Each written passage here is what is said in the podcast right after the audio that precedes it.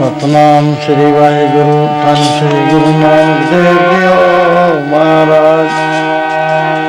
ਨੰਦੋਤ ਬੰਦਨ ਅਨਕਵਾਰ ਸਰਬ ਕਲਾ ਸਮਰਥ। ਡੋਲਨ ਤੇ ਰੱਖੋ ਪ੍ਰਭੂ, ਨਾਨਕ ਦੇ ਕਰ ਹੱਥ। ਫਿਰਤ ਫਿਰਤ ਪ੍ਰਭ ਆਇਆ ਪਰਿਆ ਤੋ ਸ਼ਰਨਾਏ ਨਾਨਕ ਕੀ ਪ੍ਰਭ ਬੇਨਤੀ ਆਪਣੀ ਬਲਤੀ ਲਾਏ।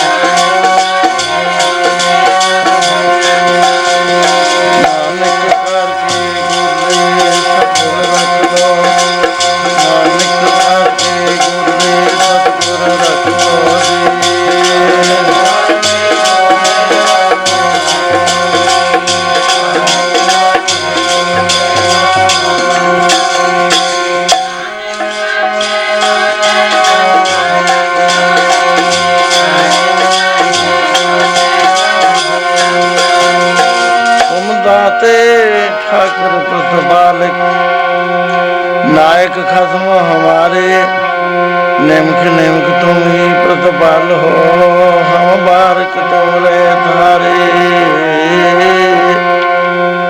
ਜੇ ਬਾਇਕ ਕਵਨ ਗੁਣ ਕਈਐ ਬੇਸ਼ੁਮਾਰ ਬੇਅੰਤ ਸੁਆਮੀ ਤੇਰਾ ਅੰਤ ਨਾ ਕਿਨੀ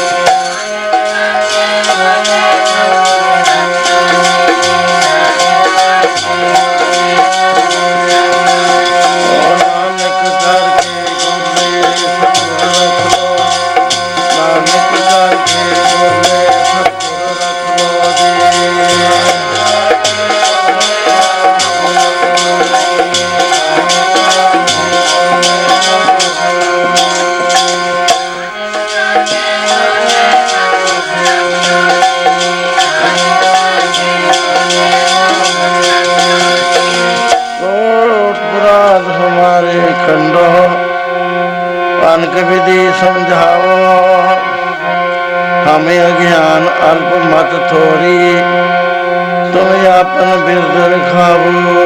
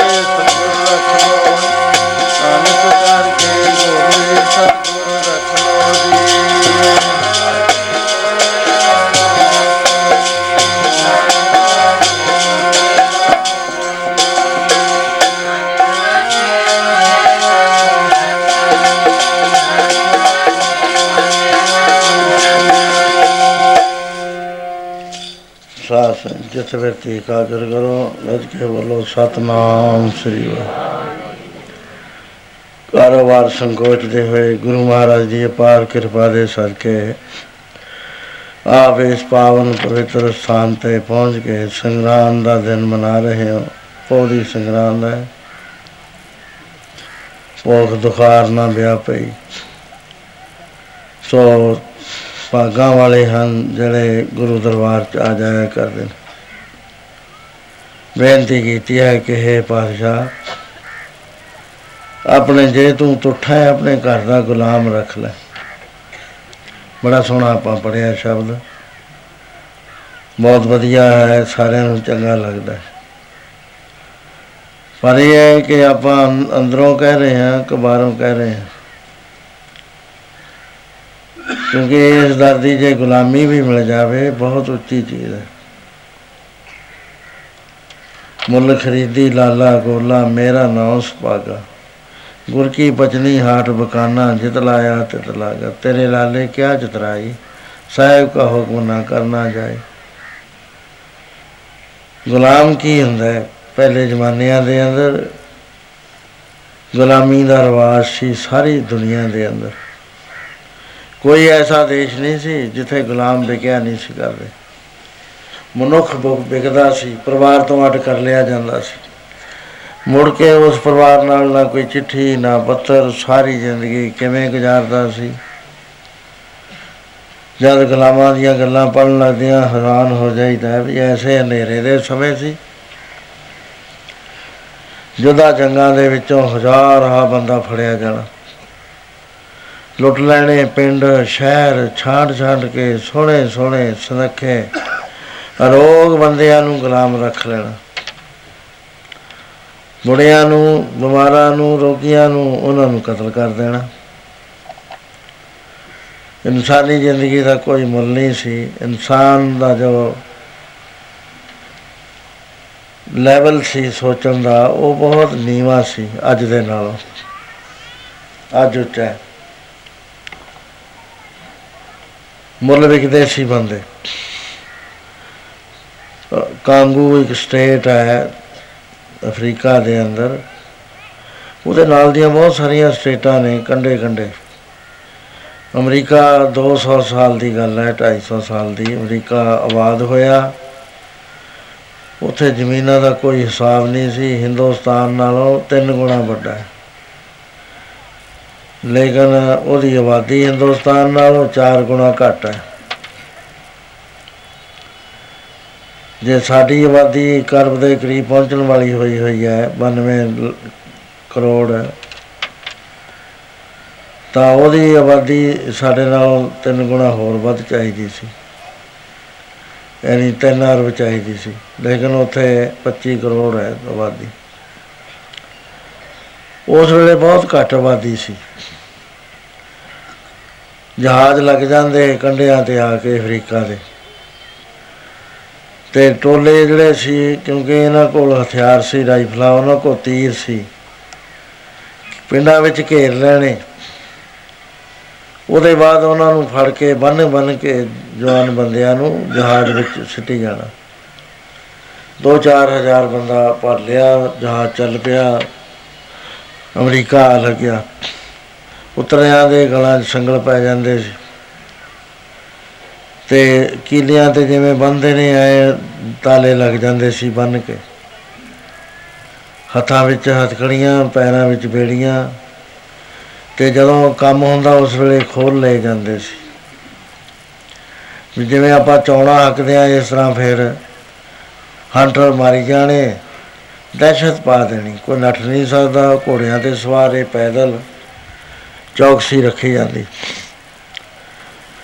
ਤੇ ਸਜ਼ਾਵਾ ਕੀ ਸੀ ਜੇ ਕੋਈ ਗਲਤੀ ਕਰਦਾ ਆਕੜਦਾ ਮੂਹਰਿਓਂ ਗਰਮ ਪਾਣੀ ਦੇ ਕੜਾਹੇ ਵਿੱਚ ਪਾ ਕੇ ਉਬਾ- ਉਬਾਲ ਦਿੱਤਾ ਜਾਂਦਾ। ਹੰਟਰ ਮਾਰੇ ਜਾਂਦੇ, ਬਹੁਤ ਸਖਤ ਸਜ਼ਾਵਾਂ। ਇਹ ਕਾਲੇ ਸੀ ਸਾਰੇ ਅਮਰ- ਜੋ ਅਮਰੀਕਾ 'ਚ ਨੇ, ਕੈਨੇਡਾ ਵਿੱਚ ਨੇ। ਮੁੜ ਕੇ ਨਹੀਂ ਸੀ ਉਹ ਮਿਲ ਸਕਿਆ ਕਰਨੇ। ਸੋ ਉਹ ਗੁਲਾਮੀ ਦਾ ਰਿਵਾਜ ਸੀ, ਸਾਡੇ ਵੀ ਰਿਵਾਜ ਸੀ, ਸਾਡੇ ਦਾਸ ਦਾਸੀਆਂ ਕਹਿੰਦੇ ਸੀ। ਗੋਲੇ ਕਹਿੰਦੇ ਸੀ ਗੋਲਾ ਹੈ। ਮੁੱਲ ਖਰੀਦੀ, ਲਾਲਾ ਗੋਲਾ। ਮੇਰਾ ਨਾਮ ਸੁਭਾਗਾ ਵਿਆਹ ਦੇ ਨਾਲ 5-5 ਹਜ਼ਾਰ ਗੋਲਾ ਦਾਤ ਕਰ ਦੇਣਾ, ਦਾਤ ਚ ਦੇ ਦੇਣਾ। ਚਲੇ ਜਾਂਦੇ ਸੀ, ਕੋਈ ਅਰਜ, ਹਰਜ ਨਹੀਂ, ਉਹਨਾਂ ਦੀ ਅਰਜ ਦਾ ਪੁਕਾਰ ਨਹੀਂ ਸੀ। ਸੋ ਗੁਲਾਮ ਦਾ ਰਹਿਣਾ ਸਹਿਣਾ ਕਿਵੇਂ ਹੁੰਦਾ? ਇੱਕ ਬਾਦਸ਼ਾਹ ਸੀ ਅਫਗਾਨਿਸਤਾਨ ਦਾ। ਉਹਦਾ ਇੱਕ ਗੁਲਾਮ ਸੀ, ਬਹੁਤ ਸੋਹਣਾ। ਉਹਨੇ ਕਿਹਾ ਇਹ ਗੁਲਾਮ ਨੂੰ, ਗੁਲਾਮਾਂ ਤੋਂ ਵੱਖਰਾ ਟ੍ਰੀਟ ਕੀਤਾ ਜਾਇਆ ਕਰੇ, ਪੜ੍ਹਿਆ ਲਿਖਿਆ, ਕੋਈ ਬਾ ਇੱਜ਼ਤ ਬੰਦਾ ਲੱਗਦਾ ਹੈ। ਬਹੁਤ ਹੀ ਸੁਲਝਿਆ ਹੋਇਆ ਖਿਆਲ ਨੇ ਇਸ ਦੇ। ਬੁਲਾਇਆ ਬਾਦਸ਼ਾਹ ਨੇ, ਕਹਿਣ ਲੱਗਿਆ, ਇਹ ਗੁਲਾਮ, ਤੇਰਾ ਨਾਮ ਕੀ ਹੈ? ਤੇਰੀ ਈਟਿੰਗ ਹੈਬਿਟਸ ਖਾਣਾ ਪੀਣਾ ਕਿਵੇਂ ਹੈ ਤੇਰਾ? ਉੱਠਦਾ ਕੈ ਵਜੇ ਹੁੰਦਾ ਸੌਂਦਾ ਕੈ ਵਜੇ ਹੁੰਦਾ ਕੱਪੜੇ ਕਿਹੋ ਜਿਹੇ ਪਹਿਨਣਾ ਚਾਹੁੰਦਾ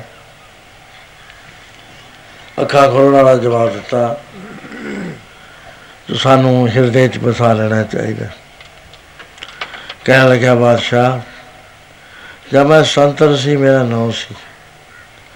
ਬੜੀਆਂ ਉਪਾਧੀਆਂ ਮੇਰੇ ਨਾਂ ਦੇ ਨਾਲ, ਜਿਵੇਂ ਸਰਦਾਰ ਬਹਾਦਰ ਖਾਨ ਸਾਹਿਬ, ਹੋਰ ਵੀ ਇਹ ਬੜੀਆਂ ਆਬਾਦੀਆਂ ਹੁਣ। ਉਹ ਕਹਿੰਦਾ, ਨਾਂ ਨਾਲ ਲੱਗਦੀਆਂ ਸੀ। ਹੁਣ ਮੇਰਾ ਨਾਂ ਖਤਮ ਹੋ ਗਿਆ, ਕਿਉਂਕਿ ਮੈਂ ਗੁਲਾਮ ਹੋ ਗਿਆ। ਹੁਣ ਚਾਹੇ ਮੈਨੂੰ ਕੁੱਤਾ ਕਹਿ ਕੇ ਬੁਲਾ ਲਓ, ਚਾਹੇ ਬਿੱਲਾ ਕਹਿ ਲਓ, ਚਾਹੇ ਕਾਲੂ ਕਹਿ ਲਓ, ਚਾਹੇ ਗੋਰੂ ਕਹਿ ਲਓ, ਜੋ ਤੁਹਾਡਾ ਜੀ ਕਰਦਾ ਨਾਂ ਰੱਖ ਲਓ। ਤੇ ਮੈਂ ਉਸ ਨਾਂ ਦੇ ਨਾਲ ਬੋਲ ਪਿਆ ਕਰਾਂਗਾ ਕਿਉਂਕਿ ਉਹ ਮੇਰਾ ਨਾਂ ਗੁਲਾਮ ਦਾ ਨਾਂ ਹੋਏਗਾ। ਖਾਣ ਵਾਸਤੇ ਤੁਸੀਂ ਕਿਹਾ, ਜੋ ਕੁਝ ਤੁਸੀਂ ਦੇ ਦੋਗੇ ਝੂਠਾ ਦੇ ਦਿਓ ਵਿਆਹ ਦੇ ਦਿਓ, ਚਾਰ ਦਿਨ ਦਾ ਵਿਆਹ ਦੇ ਦਿਓ, ਡੰਗਰਾਂ ਦੀਆਂ ਖੁੱਲੀਆਂ ਚੱਕ ਕੇ ਦੇ ਦਿਓ, ਮੈਂ ਪੇਟ ਤਾਂ ਭਰਨਾ ਹੀ ਹੈ। ਮੈਂ ਜੋ ਦੇ ਦੋਗੇ ਖਾ ਲਾਂਗੇ। ਭਾਵੇਂ ਪਹਿਲਾਂ ਜਦ ਮੈਂ ਆਜ਼ਾਦ ਸੀ, ਉਸ ਵੇਲੇ ਕੱਲਾ ਕੱਲਾ ਨੁਕਤਾ ਗਿਣਿਆ ਜਾਂਦਾ ਸੀ। ਇੰਨਾ ਨਮਕ ਇੰਨੀ ਮਿਰਚ ਆਹ ਚੀਜ਼ ਬਣਾਉਣੀ ਹੈ ਕੱਲ ਨੂੰ ਨਹੀਂ ਬਣਾਉਣੀ ਮੀਨੋਂ ਬਣਦੇ ਸੀ। ਹੁਣ ਤਾਂ ਕਾਹਦਾ ਖਾਣਾ ਪੀਣਾ ਗੁਲਾਮ ਆ? ਵਸਤਰ ਚਾਹੇ ਪਾਟੇ ਹੋਏ ਪਾ ਦਿਓ ਚਾਹੇ ਨਵੇਂ ਰੇਸ਼ਮੀ ਪਾ ਦਿਓ ਸਾਨੂੰ ਕੋਈ ਫ਼ਰਕ ਨਹੀਂ। ਜਿਹੜੇ ਤੁਹਾਡੀਆਂ ਅੱਖਾਂ ਨੂੰ ਚੰਗੇ ਲੱਗਦੇ ਆ, ਉਹ ਜਿਹੇ ਵਸਤਰ ਪਾ ਦਿਓ ਬਾਕੀ ਰਹਿ ਗਿਆ ਸੌਣ ਬਾਰੇ, ਜਦੋਂ ਕਹਿ ਦੇਗੇ ਜਦ ਸੌ ਜਾ, ਸੌ ਜਾਊਗਾ, ਜਦੋਂ ਆਵਾਜ਼ ਦੇਤੀ ਉੱਠ ਖੜਾਗਾ। ਇਹ ਗੁਲਾਮ ਦੀ ਹੁੰਦੀ ਹੈ ਗੱਲ, ਜਿਹਨੂੰ ਅਸੀਂ ਕਹਿੰਦੇ ਆ ਵੀ ਹੈ ਮਹਾਰਾਜ ਸੱਚੇ ਪਾਤਸ਼ਾਹ, ਮੈਨੂੰ ਆਪਣੇ ਘਰ ਦਾ ਗੁਲਾਮ ਰੱਖ ਲੈ। ਰੱਖੋ, ਰੱਖਣ ਹਾਰ ਦਿਆਲਾ, ਨਾਨਕ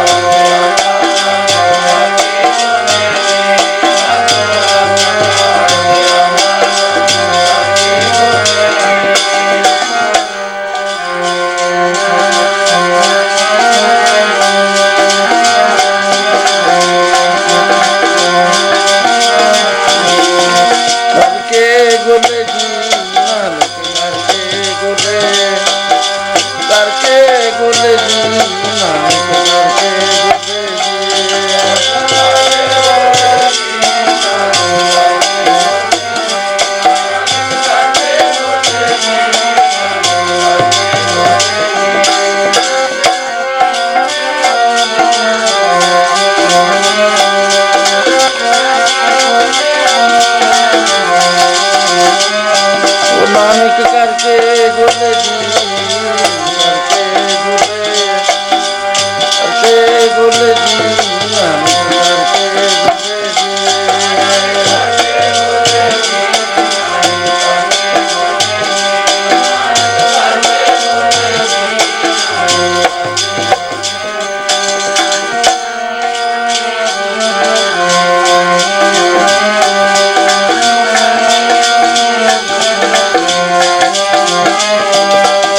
ਰੱਖੋ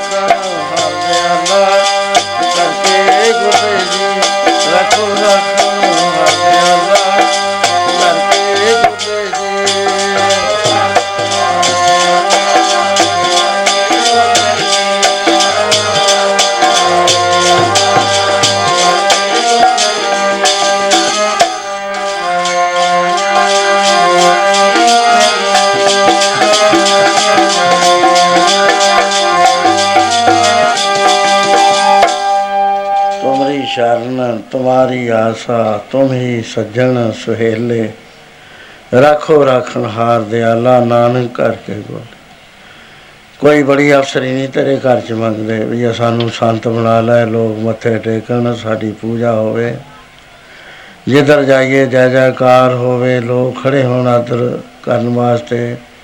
ਧਰਤੀ ਤੇ ਪੈਰ ਨਾ ਲੱਗਣ ਦੇਣ, ਕਪੜੇ ਵਿਛੇ ਹੋਏ ਹੋਣ, ਬੇਅੰਤ ਕਿਸਮ ਦਾ ਆਦਰ ਹੋਏ ਇਹ ਨਹੀਂ ਮੈਂ ਮੰਗਦਾ। ਮੈਂ ਤਾਂ ਤੇਰਾ ਗੁਲਾਮ ਹੋਣਾ ਮੰਗਦਾ। ਤੇਰੀ ਮਰਜ਼ੀ ਹੈ, ਜੇ ਸੁਖ ਦੇ ਤਾਂ ਤੁਝੇ ਅਰਾਧੀ ਦੁੱਖ ਵੀ ਤੁਝੇ ਤੇ ਆਈ ਕਿਉਂਕਿ ਦੁੱਖ ਤੇ ਸੁਖ ਤੂੰ ਦੇਣ ਵਾਲਾ ਹੈ। ਜੇ ਤੂੰ ਆਪਣੀ ਕਿਰਪਾ ਕਰਕੇ ਸੁੱਖਾਂ ਦੇ ਭੰਡਾਰੇ ਖੋਲ ਦੇਵੇਂ, ਤਾਂ ਵੀ ਮੈਂ ਤੇਰਾ ਨਾਮ ਜਪਾਂਗਾ। ਜੇ ਤੂੰ ਦੁੱਖ, ਦੁੱਖਾਂ ਦਾ ਦਰਵਾਜ਼ਾ ਖੋਲ ਦੇਵੇਂ, ਤਾਂ ਵੀ ਮੈਂ ਤੇਰਾ ਨਾਮ ਜਪਾਂਗਾ। ਜੇ ਭੁੱਖ ਦੇ ਤਾਂ ਹੀ ਤੀ ਰਾਜਾ। ਜੇ ਰੋਟੀ ਖਾਣ ਨੂੰ ਨਾ ਮਿਲੀ ਤਾਂ ਮੈਂ ਰੱਜਿਆ ਹੋਇਆ ਹੀ ਸਮਝ ਲੈ, ਮੈਂ ਕਿਸੇ ਹੋਰ ਅੱਗੇ ਹੱਥ ਨਹੀਂ ਅਡਣੇ।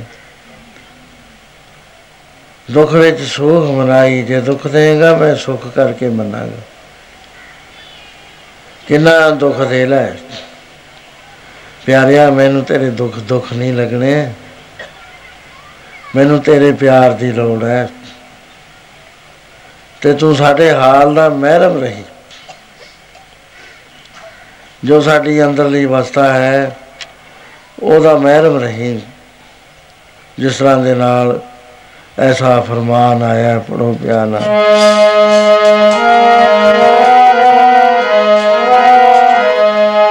ਮਿੱਤਰ ਪਿਆਰੇ ਨੂੰ ਕਹਿਣਾ, ਮਿੱਤਰ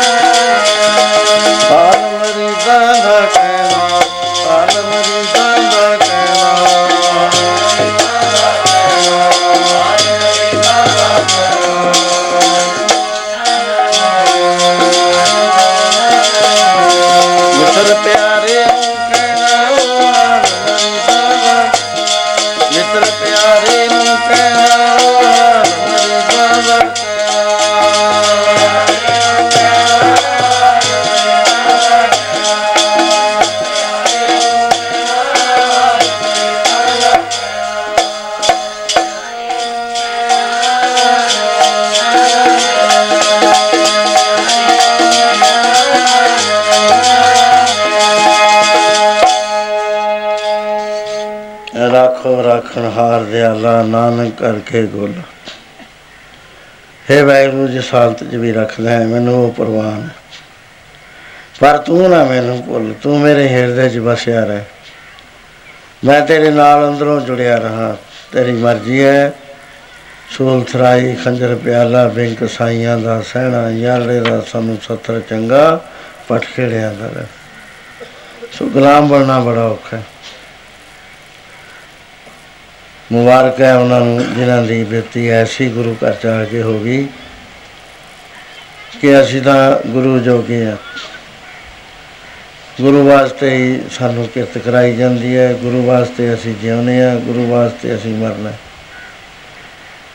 ਇਹ ਜਦ ਸੰਬੰਧ ਹੋ ਜਾਂਦਾ ਹੈ ਪਰਮੇਸ਼ਰ ਦੇ ਨਾਲ, ਫਿਰ ਪਰਮੇਸ਼ਰ ਵੀ ਚੁੱਪ ਕਰਕੇ ਨਹੀਂ ਬੈਠਦਾ ਹੈ।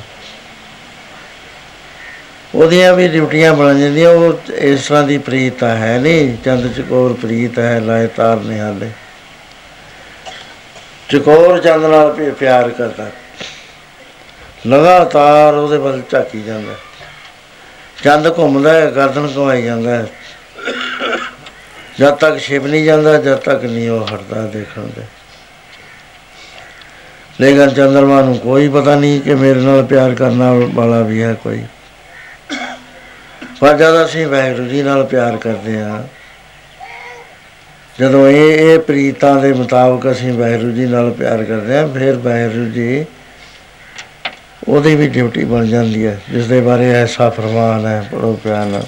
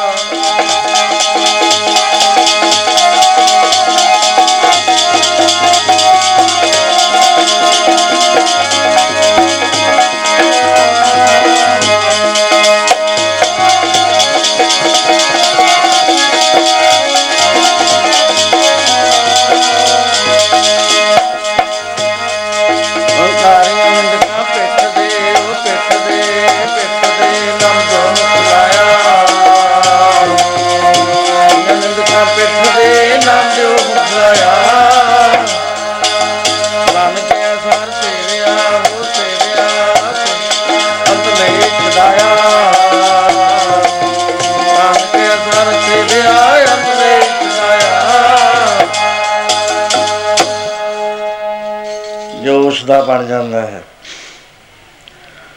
ਉਹ ਵੀ ਉਸ ਦਾ ਬਣ ਜਾਂਦਾ ਹੈ। ਗੁਰੂ ਦਸ਼ਮੇਸ਼ ਪਿਤਾ ਮਹਾਰਾਜ ਜੀ ਇੱਕ ਬਾਲਕ ਵੱਲ ਦੇਖ ਰਹੇ ਨੇ। ਦੌੜਿਆ ਫਿਰਦਾ ਹੈ ਬਾਲਕ, ਬੜਾ ਹੀ ਸਵਾਦ, ਸੋਹਣਾ, ਸੁਨੱਖਾ, ਸੋਹਣੇ ਕੱਪੜੇ ਪਾਏ ਹੋਏ, ਸੁਥਰਾ। ਕਦੇ ਇੱਧਰ ਚਲਾ ਜਾਂਦਾ ਹੈ, ਕਦੇ ਇੱਧਰ ਚਲਾ ਜਾਂਦਾ ਹੈ, ਕੋਈ ਨਹੀਂ ਉਸ ਨੂੰ ਹਟਾਉਂਦਾ, ਨਾ ਪਹਿਰੇਦਾਰ ਹਟਾਉਂਦੇ ਨੇ, ਕੋਈ ਐਸੀ ਸ਼ਰਾਰਤ ਵੀ ਨਹੀਂ ਕਰਦਾ। ਦੇਖਦਾ ਜਾਂਦਾ ਹੈ ਬਹੁਤ ਗੰਭੀਰਤਾ ਨਾਲ। ਗੁਰੂ ਮਹਾਰਾਜ ਜੀ ਦੇ ਪਾਸ ਜਦ ਆਇਆ, ਮਹਾਰਾਜ ਕਹਿੰਦੇ, ਤੇਰਾ ਨਾਮ ਕੀ ਹੈ?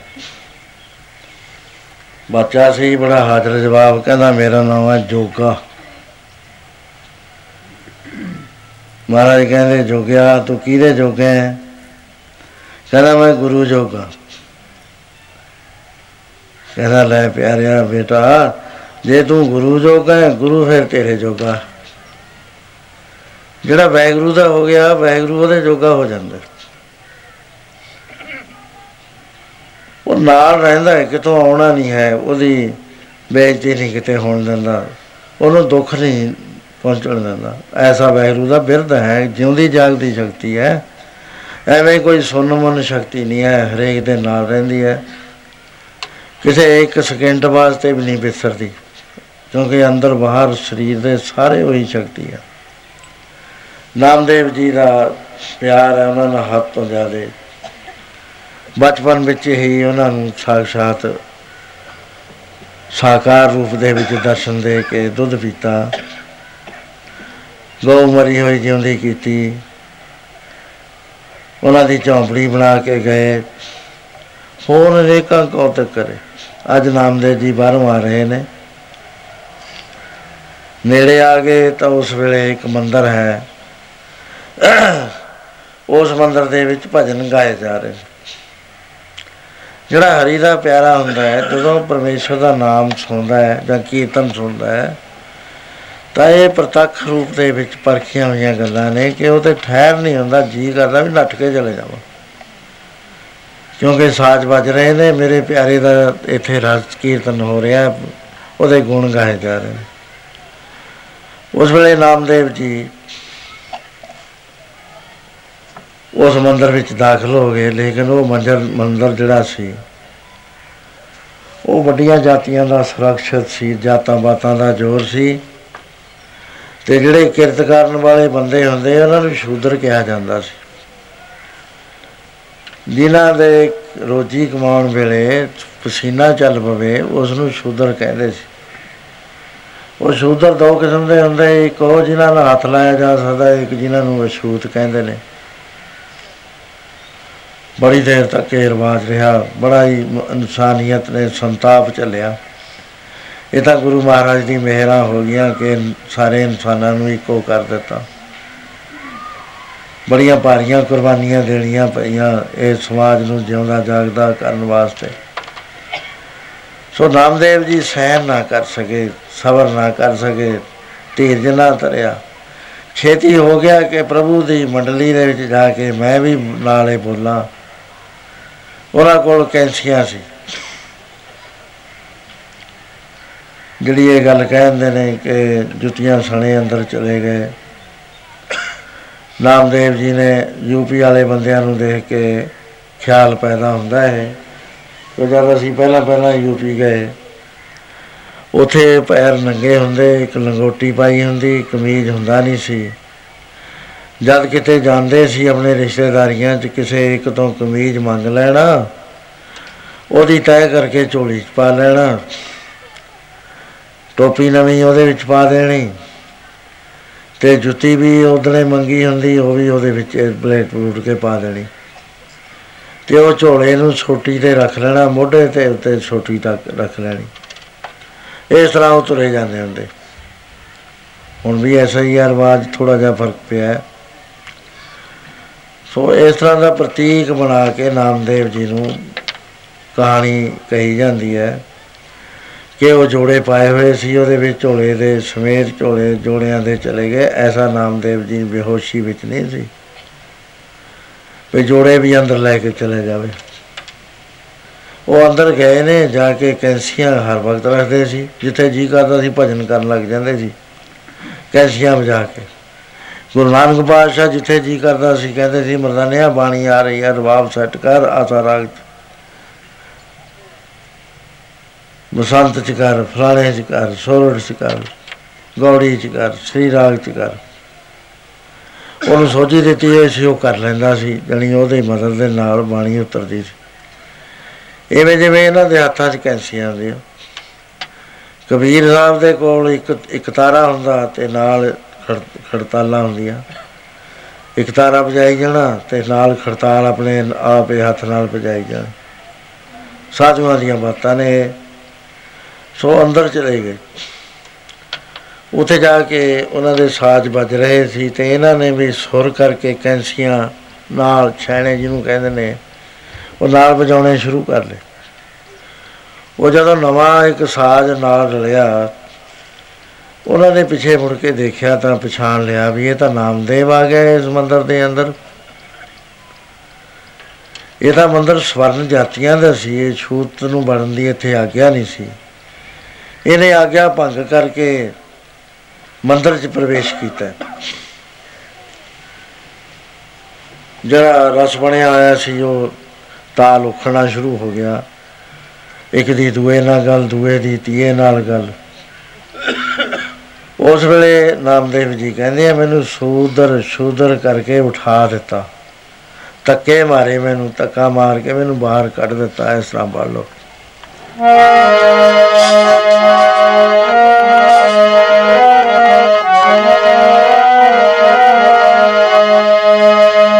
ਦਿਉਰੇ ਆਇਆ ਹਸਤ ਖੇਲਤ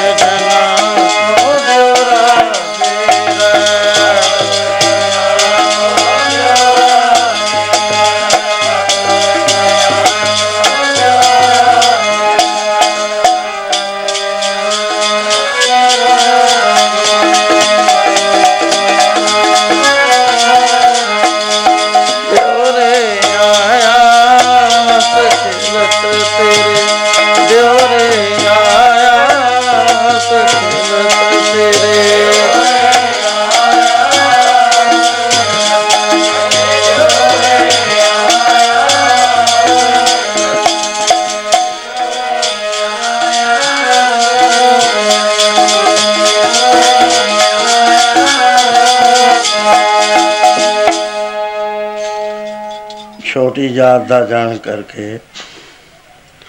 ਵੀ ਇਸ ਨੂੰ ਕੀ ਹੱਕ ਹੈ ਕਿ ਆ ਕੇ ਸਾਡੇ ਦੇਵਤੇ ਦੀ ਪੂਜਾ ਕਰੇ। ਉਹਨਾਂ ਦੀ ਦ੍ਰਿਸ਼ਟੀ ਵਿੱਚ ਇੱਕੋ ਭਗਵਾਨ ਸੀ। ਇਹਨਾਂ ਦੀ ਦ੍ਰਿਸ਼ਟੀ ਵਿੱਚ ਸੀ ਸ਼ੂਦਰ ਨੂੰ ਇਸ ਭਗਵਾਨ ਨੂੰ ਮਨਾਉਣ ਦਾ, ਇਹਦੇ ਭਜਨ ਗਾਉਣ ਦਾ ਕੋਈ ਹੱਕ ਨਹੀਂ ਹੈ। ਬੜੀ ਗਲਤ ਵੰਡ ਸੀ ਉਸ ਵੇਲੇ। ਇਨਸਾਨ ਇੱਕੋ ਆਤਮਾ ਹੈ, ਲੇਕਿਨ ਇਹਨੂੰ ਜਾਤਾਂ ਦੀ ਵੰਡ ਨਾਲ ਛੋਟਾ ਵੱਡਾ ਗਿਣਿਆ ਜਾਂਦਾ ਸੀ।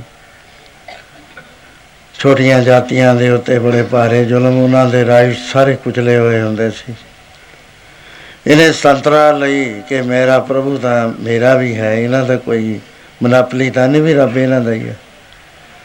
ਉਹ ਚਲਿਆ ਜਾਂਦਾ, ਜਿਸ ਵਕਤ ਉਹਨਾਂ ਦੀ ਦ੍ਰਿਸ਼ਟੀ 'ਚ ਪਿਆ ਵੀ ਹੈ, ਸ਼ੂਦਰ ਇਹ ਸਾਡੇ ਮੰਦਰ 'ਚ ਆ ਵੜਿਆ। ਲਿਖਦੇ ਨੇ ਕਿ ਭਟਿਆ ਮੋਕੋ ਢੇੜ ਕਹਿਤਾ ਢੇੜ ਕਹਿੰਦੇ ਨੇ ਮੈਨੂੰ, ਸੂਦ ਸੂਦ ਕਰ ਮੁਝੇ ਉਠਾਇਓ ਸ਼ੂਦਰ ਹੈ ਸ਼ੂਦਰ ਹੈ ਸ਼ੂਦਰ ਹੈ ਧੱਕੇ ਮਾਰ ਮਾਰ ਕੇ ਮੈਨੂੰ ਉਠਾਤਾ। हे ਪ੍ਰਭੂ, ਜੇ ਤੈਨੂੰ ਸ਼ੂਦਰਾਂ ਦੀ ਜਾਤ ਛੀਪੇ ਕੀ ਜਾਤ ਚੰਗੀ ਨਹੀਂ ਸਿਲਾ ਛੀਪਾ ਕੀ ਹੁੰਦਾ ਹੈ? ਦੱਖਣ ਦੇਸ਼ ਦੇ ਅੰਦਰ ਇੰਡਸਟਰੀ ਕੱਪੜੇ ਦੀ ਬੜੀ ਜ਼ੋਰਾਂ ਤੇ ਸੀ। ਸਫੈਦ ਕੱਪੜੇ ਬਣਾਉਂਦੇ ਸੀ, ਕੱਪੜੇ ਬਣਾਉਣ ਵਾਲੇ। ਜਿਨ੍ਹਾਂ ਨੂੰ ਬੁਣਕਰ ਕਿਹਾ ਜਾਂਦਾ ਸੀ, ਜਲਾਹੇ ਇੱਥੇ ਕਹਿੰਦੇ ਨੇ ਸਾਡੇ। ਉਹ ਕੱਪੜੇ ਧੋ ਲਏ ਜਾਂਦੇ। ਉਹਨਾਂ ਕੱਪੜਿਆਂ ਨੂੰ ਅੱਗੇ ਲੈ ਜਾਂਦੇ ਸੀ ਛੀਪੇ। ਉਹ ਕੱਪੜਾ ਧੋਂਦੇ ਸੀ, ਧੋ ਕੇ ਉਹਨੂੰ ਚੰਗੀ ਤਰ੍ਹਾਂ ਦੇ ਨਾਲ ਪ੍ਰੈਸ ਕਰਕੇ, ਫਿਰ ਉਹਦੇ ਉੱਤੇ ਠੱਪੇ ਲਾਉਂਦੇ ਸੀ, ਛਾਪੇ ਲਾਉਂਦੇ ਸੀ। ਵੀ ਕਿਸ ਕਿਸਮ ਦਾ ਬੇਅੰਤ ਕਿਸਮ ਦੇ ਛਾਪੇ ਮੇ- ਬਣਾ ਕੇ ਦਿੱਤੇ ਹੁੰਦੇ ਡਿਜ਼ਾਈਨ ਬਣੇ ਹੁੰਦੇ। ਉਹ ਉਹਨਾਂ ਦੇ ਛ- ਛਾਪੇ ਲਾਉਂਦੇ ਸੀ। ਉਹ ਕਪੜਾ ਫਿਰ ਮਾਰਕੀਟ 'ਚ ਵਿਕਦਾ ਸੀ, ਜਿਵੇਂ ਹੁਣ ਡਿਜ਼ਾਈਨ ਨੇ ਕੱਪੜਿਆਂ ਦੇ ਉੱਤੇ ਮਸ਼ੀਨਾਂ ਲਾਉਂਦੀਆਂ। ਉਸ ਵੇਲੇ ਹੱਥਾਂ ਨਾਲ ਲਾਏ ਜਾਇਆ ਕਰਦੇ ਸੀ, ਪੱਕੇ ਰੰਗ ਹੁੰਦੇ। ਉਹ ਜਿਹੜੇ ਛਾਪੇ ਲਾਉਣ ਵਾਲੇ ਹੁੰਦੇ, ਉਹਨਾਂ ਨੂੰ ਛੀਪੇ ਕਹਿੰਦੇ ਸੀ। ਦੋ ਕੰਮ ਉਹ ਕਰਦੇ ਸੀ, ਕੱਪੜੇ ਸਿਉਣ ਦਾ ਕੰਮ ਨਹੀਂ ਸੀ, ਉਹ ਕਰਿਆ ਕਰਦੇ। ਟੇਲਰ ਮਾਸਟਰ ਨਹੀਂ ਸੀ ਹੁੰਦੇ, ਉਹਦਾ ਕੱਪੜੇ ਛਾਪਣ ਵਾਲੇ ਹੁੰਦੇ। ਹੁਣ ਵੀ ਹੈਗੇ। ਹੁਣ ਵੀ ਉਹਨਾਂ ਨੂੰ ਛੀਪੇ ਹੀ ਕਹਿੰਦੇ ਨੇ। ਛਾਪਾ ਲਾਉਣ ਵਾਲੇ, ਕਾਹੇ ਛੀਪੋ ਛਾਏ ਲੈ ਰਾਮ ਨਾਲ ਲਾਭੋ ਚੀਜ਼। ਤੂੰ ਤਾਂ ਕੱਪੜੇ ਹੀ ਸਾਰਾ ਦਿਨ ਠੱਪੇ ਲਾਈ ਜਾਂਦਾ ਹੈ ਰਾਮ ਨਾਲ ਤੇਰਾ ਪਿਆਰ ਨਹੀਂ ਪੈਂਦਾ। ਸੋ ਉਹ ਜਾਤੀ ਸੀ। ਉਹਨੂੰ ਸ਼ੂਦਰ ਕਹਿੰਦੇ ਸੀ, ਧੱਕੇ ਮਾਰੇ, ਮਾਰ ਕੇ ਬਾਹਰ ਕੱਢ ਦਿੱਤਾ। ਨਾਮਦੇਵ ਗਿਆ ਨਹੀਂ ਹੈ। ਪਿੱਛੇ ਬਹਿ ਗਿਆ। ਮਨ ਵਿੱਚ ਖਿਆਲ ਆਇਆ हे ਪ੍ਰਭੂ ਤੂੰ ਸਾਰਿਆਂ ਦਾ ਹੈ, ਸਾਰੇ ਤੇਰੇ ਨੇ। ਇਹ ਜਾਤ ਪਾਤ ਕਿਨੇ ਬਣਾ ਦਿੱਤੀ? ਜੇ ਤੈਂ ਬਣਾਈ ਹੈ ਤਾਂ ਮੈਨੂੰ ਤੂੰ ਤੈਨੂੰ ਪਤਾ ਸੀ ਮੈਂ ਤੈਨੂੰ ਪਿਆਰ ਕਰਨਾ ਤਾਂ ਮੈਨੂੰ ਇਸ ਜਾਤ 'ਚ ਪੈਦਾ ਕਿਉਂ ਕਰਿਆ? ਕਿਤੇ ਸਵਰਨ ਜਾਤ 'ਚ ਮੈਨੂੰ ਜਨਮ ਦਿੰਦਾ।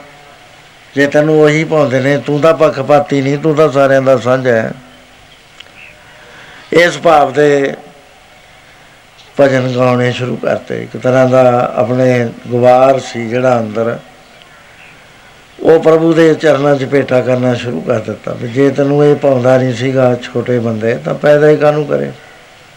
ਮੈਂ ਤਾਂ ਤੇਰਾ ਪਿਆਰ ਕਰਨਾ।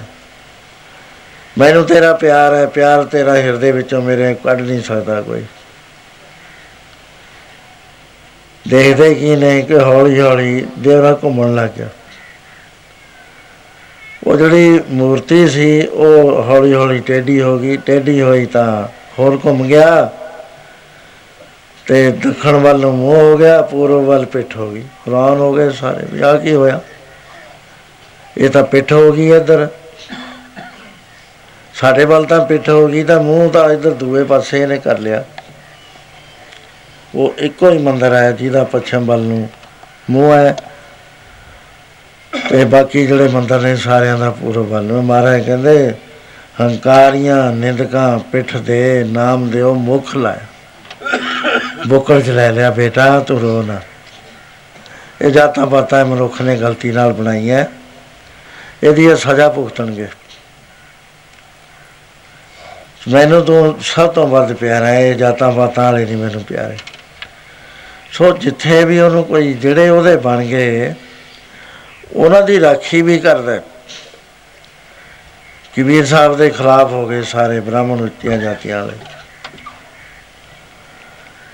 ਬੜਾ ਤੰਗ ਕਰਨ ਦਾ ਯਤਨ ਕਰਿਆ ਕੱਲੇ ਕੱਲੇ ਨੂੰ ਕੱਲੇ ਨੂੰ ਮਿਲਦੇ ਨੇ 5 7 7 10 10 ਹੋ ਕੇ ਬੜੇ ਲਾਂਬੇ ਦਿੰਦੇ ਨੇ, ਤਾਨੇ ਦਿੰਦੇ ਨੇ, ਵਿਚਾਰਾ ਗਰੀਬ ਜਲਾ ਚੁੱਪ ਕਰ ਰਹਿੰਦੇ ਨੇ, ਲੇਕਿਨ ਕਬੀਰ ਸਾਹਿਬ, ਗੱਲ ਐਸਾ ਬਚਨ ਕਹਿੰਦੇ ਸੀ ਵੀ ਜਿਹਦਾ ਕੋਈ ਜਵਾਬ ਨਹੀਂ ਸੀ ਹੁੰਦਾ। ਕਹਿੰਦੇ ਜਾਓ ਤੂੰ ਬ੍ਰਾਹਮਣੀ ਬ੍ਰਾਹਮਣੀ ਜਾਇਆ ਤਾਂ ਹੁਣ ਆਨ ਬਾਟ ਕਹੇ ਨਾ ਆਇਆ। ਜੇ ਤੂੰ ਉੱਚੀ ਜਾਤ ਦਾ ਹੈ, ਜਿੱਥੋਂ ਦੀ ਮੈਂ ਪੈਦਾ ਹੋਇਆ, ਤੂੰ ਪੈਦਾ ਹੋਇਆ। ਤੇਰਾ ਕੋਈ ਰਾਹ ਹੋਰ ਹੈ? ਮੇਰੇ ਵਿੱਚ ਖੂਨ ਹੈ, ਤੁਹਾਡੇ 'ਚ ਦੁੱਧ ਹੈ। ਕਿਹੜੀ ਗੱਲ ਤੋਂ ਤੁਸੀਂ ਜਾਤ ਪਾਤ ਬਣਾ ਰਹੇ? ਜਦ ਦੇਖਿਆ ਵੀ ਇਹ ਤਾਂ ਆਉਂਦਾ ਨਹੀਂ, ਸਾਥ ਦਿਨੋਂ ਦਿਨ ਇਹਦੀ ਮਹਿਮਾ ਵੱਧਦੀ ਜਾਂਦੀ ਹੈ। ਤੇ ਜਿਹੜੇ ਸਾਧੂ ਮਹਾਪੁਰਸ਼ ਨੇ, ਉਹ ਇਹਦੇ ਕਾਇਰ ਹੁੰਦੇ ਜਾਂਦੇ ਨੇ। ਬੜਾ ਇਹ- ਉਹਨਾਂ ਦੇ ਵਿੱਚ ਇਹਦਾ ਸਤਿਕਾਰ ਵੱਧਦਾ ਜਾਂਦਾ ਹੈ। ਹੋਵੇ ਨਾ ਤਾਂ ਇਹਦਾ ਸਤਿਕਾਰ ਤੋੜੀਏ। ਇੱਕ ਚੁੰਡਲੀ ਬਣ ਗਈ ਨਾਸਤਕ ਬੰਦਿਆਂ ਦੀ, ਨਾਸਤਕ ਬ੍ਰਾਹਮਣਾਂ ਦੀ, ਉੱਚੀਆਂ ਜਾਤਾਂ ਵਾਲਿਆਂ ਦੀ। ਮੀਟਿੰਗ ਕਰੀ, ਬਿਉਂਤ ਬਣਾ ਲਈ ਕਿ ਆਪਾਂ ਐ ਕਰੀਏ ਤੇ ਨਿਮੰਤਰਣ ਭੇਜ ਦਈਏ ਸਾਰੇ ਸਾਧੂਆਂ ਨੂੰ ਭਾਰਤ ਵਰਸ਼ ਵਿੱਚ। ਵੀ ਕਬੀਰ ਦੇ ਘਰ ਬੜਾ ਭਾਰਾ ਜੱਗ ਹੋ ਰਿਹਾ। ਨਾਲ ਲਿਖਦੀ ਹੈ ਵੀ ਕਬੀਰ ਸਾਹਿਬ ਨੇ ਹਰ ਬੰਦੇ ਨੂੰ ਕੱਪੜਾ ਕ- ਦੇਣਾ ਹੈ ਸਰੋਪੇ ਵਜੋਂ ਤੇ ਮੋਹਰਾਂ ਦੇਣੀਆਂ ਦਛਣਾ ਵਜੋਂ, ਸੋਨੇ ਦੀਆਂ ਮੋਹਰਾਂ। ਉਹਦੇ ਘਰ ਤਾਂ ਇਹ ਹਾਲ ਸੀਗਾ ਬਈ ਰੋਟੀ ਦਾ ਖਿਲਾਉਂਦਾ ਸੰਤਾਂ ਨੂੰ ਜਦ ਅਸੀਂ ਕਹਿੰਦੇ ਆ ਵੀ ਆਟਾ ਤਾਂ ਹੈ ਨਹੀਂ, ਰੋਟੀ ਕਹਿੰਦਾ ਛੋਲੇ ਲਿਆ ਕੇ ਰੱਖੇ ਹੋਏ ਨੇ, ਬਣਾ ਕੇ ਕਬੀਰ ਸਾਹਿਬ ਨੇ। ਸਾਨੂੰ ਕਹਿੰਦਾ ਤੁਸੀਂ ਛੋਲੇ ਚੱਪ ਲਓ, ਮੈਨੂੰ ਵੀ ਛੋਲੇ ਹੀ ਲਿਆ ਦਿਓ, ਆਪਾਂ ਛੋਲੇ ਖਾ ਕੇ ਗੁਜ਼ਾਰਾ ਕਰ ਲੈਂਦੇ ਆ ਪ੍ਰਸ਼ਾਦਾ ਤਾਂ ਸੰਤਾਂ ਨੇ ਛਕ ਲਿਆ। ਇੱਕ ਡੰਗ ਤੋਂ ਵੱਧ ਐ ਸੀਗਾ ਵੀ ਦੂਏ ਡੰਗ ਦਾ ਲਿਆਉਣਾ ਪੈਂਦਾ ਸੀ ਰਾਜ ਮੰਜੇ ਕਿੰਨੇ ਕੁ ਸੀ? ਬਾਣੀ 'ਚ ਆਉਂਦਾ ਹੈ। ਹਮ ਸਾਨੂੰ ਤਾਂ 70 ਦੇ ਉੱਤੇ ਕਹਿੰਦਾ ਸਭ ਦੇ ਉੱਤੇ ਚਿੱਟ ਦੇ ਉ- ਚਟਾਈ ਦੇ ਉੱਤੇ ਇੱਥੇ ਪੈ ਜੀ ਆਪਾਂ। ਉਹਨਾਂ ਨੂੰ ਕਹਿੰਦੇ ਆ ਕੇ ਇਹ ਪਾਉਂਦਾ ਮੰਜਿਆਂ ਦੇ ਉੱਤੇ। ਬਿਸਰਾ ਕੋਈ ਨਹੀਂ, ਅਸੀਂ ਪੁੰਜੇ ਹੱਥ ਹੱਡ ਰਗੜਦੇ ਨੇ, ਇੱਕ ਦਿਨ ਦਾ ਕੰਮ ਨਹੀਂ, ਦੋ ਦਿਨ ਦਾ ਕੰਮ ਨਹੀਂ, ਇਹ ਤਾਂ ਪੱਕਾ ਹੀ ਕਰ ਲਿਆ ਇਹਨੇ। ਕਹਿੰਦੀ ਇੱਕ ਦੋ ਨੂੰ ਤੋੜਦਾ ਹੈ ਜਦ ਤੋੜ ਕੇ ਵਾਪਸ ਆਉਂਦਾ, ਜਦ ਨੂੰ ਦੋ ਹੋਰ ਆ ਜਾਂਦੇ ਨੇ। ਮੇਰੇ ਤਾਂ ਕੰਮੇ ਫੜ ਲਿਆ ਏ ਬੜਾ ਤੰਗ ਕਰਦਾ ਹੈ, ਕੰਮ ਕਰਨ ਨਹੀਂ ਦਿੰਦੇ, ਵਾਏ ਗਏ ਹੀ ਰਹਿੰਦੇ ਨੇ। ਤੇ ਗੁਜ਼ਾਰਾ ਕਿਵੇਂ ਹੋਏਗਾ ਕਿਵੇਂ ਬੱਚੇ ਪੜਨਗੇ ਐਸਾ ਬਾਣੀ 'ਚ ਇੱਕ ਸ਼ਬਦ ਆਉਂਦਾ ਪੂਰਾ ਹੀ। ਉਹ ਜਿਸ ਵਾਰ ਇਹ ਗੱਲ ਕਰੀ ਵੀ ਨਾਲ ਕਪੜਾ ਵੀ ਦਊਗਾ ਤੇ ਨਾਲ ਮੋਹਰਾਂ ਵੀ ਦਊ। ਤਰੀਕ ਨਿਯਤ ਕਰ ਦਿੱਤੀ। ਉਸ ਵੇਲੇ ਜਦੋਂ ਆਉਣੇ ਸ਼ੁਰੂ ਹੋਏ ਕਹਿਣ ਲੱਗੇ, ਭਗਤ ਜੀ, ਜੱਗ ਕਿੱਥੇ ਹੋ ਰਿਹਾ? ਇੱਕ ਦੋ ਨੂੰ ਪੁੱਛਿਆ, ਕਹਿੰਦੇ, ਕਿਹੜਾ ਜੱਗ? ਆ, ਸਾਨੂੰ, ਸਾਡੇ ਕੋਲ ਨਿਮੰਤਰਣ ਗਿਆ ਉਹ ਜਦ ਬਾਚਿਆ ਲੈ ਕੇ ਪੜਿਆ ਸੁਣਿਆ, ਵੀ ਨਾਲ ਇਹ ਇੱਕ ਦ- ਦਸ਼ਣਾ ਦੇ ਵਿੱਚ ਕਪੜਾ ਵੀ ਦਊ ਤੇ ਨਾਲ ਕਪੜਾ ਵੀ ਰੇਸ਼ਮ ਦਾ ਦਊ। ਬੇਅੰਤ ਰੇਸ਼ਮ ਦੇ ਥਾਨ ਇਹਦੇ ਕੋਲ ਨੇ ਬਣਾ ਕੇ ਰੱਖੇ ਤੇ ਨਾਲ ਸੋਨੇ ਦੀਆਂ ਮੋਹਰਾਂ ਦਊ। ਤੇ ਪੱਕਾ ਭੋਜਨ ਦਊਗਾ, ਮਠਿਆਈ ਦਾ ਤੇ ਪੂਰੀਆਂ ਦਾ, ਛੋਲਿਆਂ ਦਾ। ਬੇਅੰਤ ਕਿਸਮ ਦੇ ਭੋਜਨ ਖੱਟੇ, ਮਿੱਠੇ, ਸਲੂਣੇ ਤੇ ਤੁਰਸ਼ ਹਰ ਕਿਸਮ ਦੇ ਹੋਣਗੇ। ਤੇ ਰੌਲਾ ਪਾ ਦਿੱਤਾ 36 ਪ੍ਰਕਾਰ ਦੇ ਭੋਜਨਾਂ ਦਾ ਮਹਾਯੱਗ ਹੋ ਰਿਹਾ। ਟੋਲਿਆਂ ਦੇ ਟੋਲੇ ਆਉਣ ਲੱਗੇ ਕਬੀਰ ਸਾਹਿਬ ਨੇ ਕਿਹਾ ਵੀ, ਚਲੋ ਇੱਕ ਪਾਸੇ ਹੋ ਕੇ ਬਹਿ ਜਾਂਦੇ ਆ ਤੇ ਜਿਹੜਾ ਕੁਛ ਹੋਣਾ ਉਹ ਹੋ ਹੀ ਜਾਵੇ। ਇੱਕ ਪਾਸੇ ਬਹਿ ਗਏ, ਇਹ ਬਹਿਰੂ ਇਹ ਕੀ ਕੌਤਕ ਰਚਾਤਾ ਪ੍ਰਭੂ ਦੇ ਧਿਆਨ ਵਿੱਚ ਲੀਨ ਹੋ ਗਏ। ਇਧਰ ਜਿਹੜਾ ਰਾਖਾ ਹੈ, ਪਿਆਰਾ ਹੈ, ਪਿਆਰਿਆਂ ਦਾ, ਉਹਦਾ ਫਰਜ਼ ਬਣ ਜਾਂਦਾ। ਹੁਣ ਜੇ ਉਹਦਾ ਦਿਵਰਾ ਫੇਰਿਆ ਸੀ, ਤਾਂ ਜੱਗ ਕਰਨ ਵੀ ਆਉਣਾ ਪਿਆ ਉਹਨੂੰ। ਇੱਕ ਅੱਖ ਦੇ ਪਲਕਾਰੇ ਚ ਬੇਅੰਤ ਤੰਬੂ ਲਾਗੇ ਸ਼ਾਮਿਆਨੇ ਲਾਗੇ, ਕੜਾਹੇ, ਮਠਿਆਈਆਂ ਨਿਕਲਣ ਲੱਗੀਆਂ। ਖੁੱਲੇ ਮੈਦਾਨ ਦੇ ਅੰਦਰ। ਤੇ ਜਿਸ ਵਾਰ ਆਉਂਦੇ ਨੇ, ਨਾਲ ਦੀ ਨਾਲ ਪਹਿਰੇਦਾਰ ਖੜੇ ਕਰਦੇ ਵੀ ਜਗ ਤਾਂ ਉਹ ਖੁੱਲੇ ਮੈਦਾਨ ਚ ਹੋ ਰਿਹਾ ਉੱਥੇ ਆਈ ਜਾਂਦੇ ਨੇ ਸਾਰੇ। ਪ੍ਰਸ਼ਾਦੇ ਲਾਈਨਾਂ ਦੀਆਂ ਲਾਈਨਾਂ ਜਿਵੇਂ ਇੱਥੇ ਆਪਣੇ ਸਮਾਗਮ ਵੇਲੇ ਲੱਗਦੀਆਂ ਸੀ। ਐ ਸਾਧੂਆਂ ਦੀਆਂ ਲਾਈਨਾਂ ਦੀਆਂ ਲਾਈਨਾਂ ਪ੍ਰਸ਼ਾਦੇ ਛਕੀ ਜਾਂਦੀਆਂ। ਰੇਸ਼ਮ ਦੇ ਵਸਤਰ ਸਰੋਪਿਆਂ ਵੱਲੋਂ ਇੰਨੇ ਭੇਟ ਕੀਤੇ ਜਾਂਦੇ ਨੇ ਕਿ ਕਈ ਕਈ ਬਣਾ ਲੋ ਝੋਲੇ ਚ ਹੈ ਬੜੀ ਹੈਰਾਨੀ ਹੋਈ ਵੀ ਇਹ ਕੋਈ ਮਹਾਰਾਜਾ ਹੈ, ਇਹਦਾ ਤਾਂ ਜੱਗ ਕੋਈ ਮਹਾਰਾਜਾ ਵੀ ਨਹੀਂ ਕਰ ਸਕਦਾ, ਫਿਰ ਮੋਹਰਾਂ ਦੇ ਉਂਜਲ ਭਰ ਭਰ ਦੇ ਰਿਹਾ, ਗਿਣਤੀ ਮਿਲਤੀ ਤੋਂ ਬਾਹਰ। ਤਨ ਹੈ ਕਬੀਰ ਤਨ ਹੈ ਕਬੀਰ ਤਨ ਹੈ ਕਬੀਰ। ਬੜੀ ਕਮਾਈ ਹੈ ਕਬੀਰ ਦੀ। ਤੁਰੇ ਜਾਂਦੇ ਨੇ, ਸਾਰਾ ਦਿਨ ਜੱਗ ਚਲੀ ਗਿਆ, ਆਥਣ ਵੇਲੇ। ਕੁਝ ਬੰਦੇ ਉੱਥੋਂ ਦੀ ਲੰਘੇ। ਉਸ ਵੇਲੇ ਜਦੋਂ ਉਹਨਾਂ ਨੇ ਦੇਖਿਆ, ਕਹਿੰਦੇ, ਉਹ ਪ੍ਰੇਮੀਆਂ, ਤੂੰ ਇੱਥੇ ਬੈਠਾ ਹੈ। ਕਬੀਰ ਦੇ ਘਰ ਯੱਗ ਹੋ ਰਿਹਾ, ਤੂੰ ਵੀ ਜਾ, ਨਾਲੇ ਵਸਤਰ ਮਿਲਦੇ ਨੇ, ਨਾਲੇ ਸੋਨੇ ਦੀਆਂ ਮੋਹਰਾਂ ਮਿਲਦੀਆਂ। ਕਹਿੰਦੇ, ਉਹ ਤਾਂ ਪਤਾ ਨਹੀਂ ਉਹਨੇ ਕੀ ਵਰਤਾਤ ਆ ਪਾਣਾ ਹਜ਼ਾਰਾਂ ਬੰਦੇ ਪ੍ਰਸ਼ਾਦੇ ਛਕ ਛਕ ਕੇ ਜਾਈ ਜਾਂਦੇ ਨੇ। ਸਾਰੇ ਭਾਰਤ ਤੇ ਭਾਰਤ ਵਰਸ਼ ਤੋਂ ਜਿੰਨੇ ਵੀ ਸਾਧੂ, ਮਹਾਤਮਾ, ਬ੍ਰਾਹਮਣ ਵਗੈਰਾ, ਗਰੀਬ ਗੁਰਬਾ ਸਭ ਉੱਥੇ ਇਕੱਠਾ ਹੋ ਕੇ ਰਜ ਰਜ ਕੇ ਜਾ ਰਿਹਾ ਤੂੰ ਵੀ ਜਗ ਲੈ। ਕਹਿੰਦੇ ਕੀ ਹੋਇਆ? ਕਹਿੰਦੇ ਆਏ ਅੱਗ ਚੱਲ ਰਿਹਾ ਕਬੀਰ ਦੇ। ਜਗ ਕੀਤਾ ਜਾ ਰਿਹਾ। ਉੱਥੇ ਆ ਗਏ, ਆ ਕੇ ਕੀ ਦੇਖਦੇ ਨੇ? ਜਗ ਸਮਾਪਤ ਹੋਇਆ। ਤੋ ਜਿਹੜੇ ਕਬੀਰ ਸਾਹਿਬ ਸਰੋਪੇ ਦਿੰਦੇ ਨੇ, ਉਹ ਤਾਂ ਪਾਸੇ ਨੂੰ ਹਟ ਗਏ ਤੇ ਕਬੀਰ ਸਾਹਿਬ ਆ ਗਿਆ ਥੋੜੀ ਦੇਰ ਚ ਸਾਰੇ ਖੇਲ ਖਤਮ ਕਰ ਦਿੱਤਾ। ਸਾਰੇ ਕਾਸ਼ੀ, ਸਾਰੇ ਭਾਰਤ ਵਰਸ਼ ਦੂਰ ਦਰਾਜ ਤੇ ਕਬੀਰ ਦੀ ਜੈ ਜੈਕਾਰ ਹੁੰਦੀ। ਕਬੀਰ ਸਾਹਿਬ ਨੂੰ ਪੁੱਛਿਆ ਵੀ ਤੁਸੀਂ ਇੰਨਾ ਕਿੱਥੋਂ ਲਿਆਏ? ਇੰਨੇ ਥਾਨ ਕਿੱਥੋਂ ਬਣਾ ਲਏ ਤੁਸੀਂ? ਇੰਨਾ ਸੋਨੇ ਦੀਆਂ ਮੋਹਰਾਂ ਤਾਂ ਰਾਜਿਆਂ ਕੋਲ ਵੀ ਨਹੀਂ ਹੁੰਦੀਆਂ, ਤੁਸੀਂ ਆ ਉਂਜਲ ਭਰ ਭਰ ਕੇ ਵੰਡੀਆਂ ਨੇ। ਕਬੀਰ ਸਾਹਿਬ ਕਹਿਣ ਲੱਗੇ, ਨਾ ਕੁਛ ਕੀਆ, ਨਾ ਕਰਾਂਗੇ, ਨਾ ਕਰ ਸਕੇ ਸਰੀਰ, ਕਿਆ ਜਾਣੋ ਕਿ ਛਾਰ ਕੀਆ ਪਇਓ ਕਬੀਰ ਕਬੀਰ। ਕਿਉਂਕਿ ਉਹਦਾ ਵਿਰਧ ਹੈ, ਜਿੱਥੇ ਵੀ ਲੋੜ ਪੈਂਦੀ ਹੈ ਭਗਤ ਨੂੰ। ਆਪਣੇ ਪਿਆਰੇ ਦੇ ਕੋਲ ਹੌਲੀ ਨਹੀਂ ਜਾਂਦਾ, ਇੱਕਦਮ ਪਹੁੰਚਦਾ ਹੈ। ਤਾਂ ਤਾਂ ਉੱਠਤਾ ਵੇ ਜੀ, ਜੈ ਜੈ। ਕਾਜ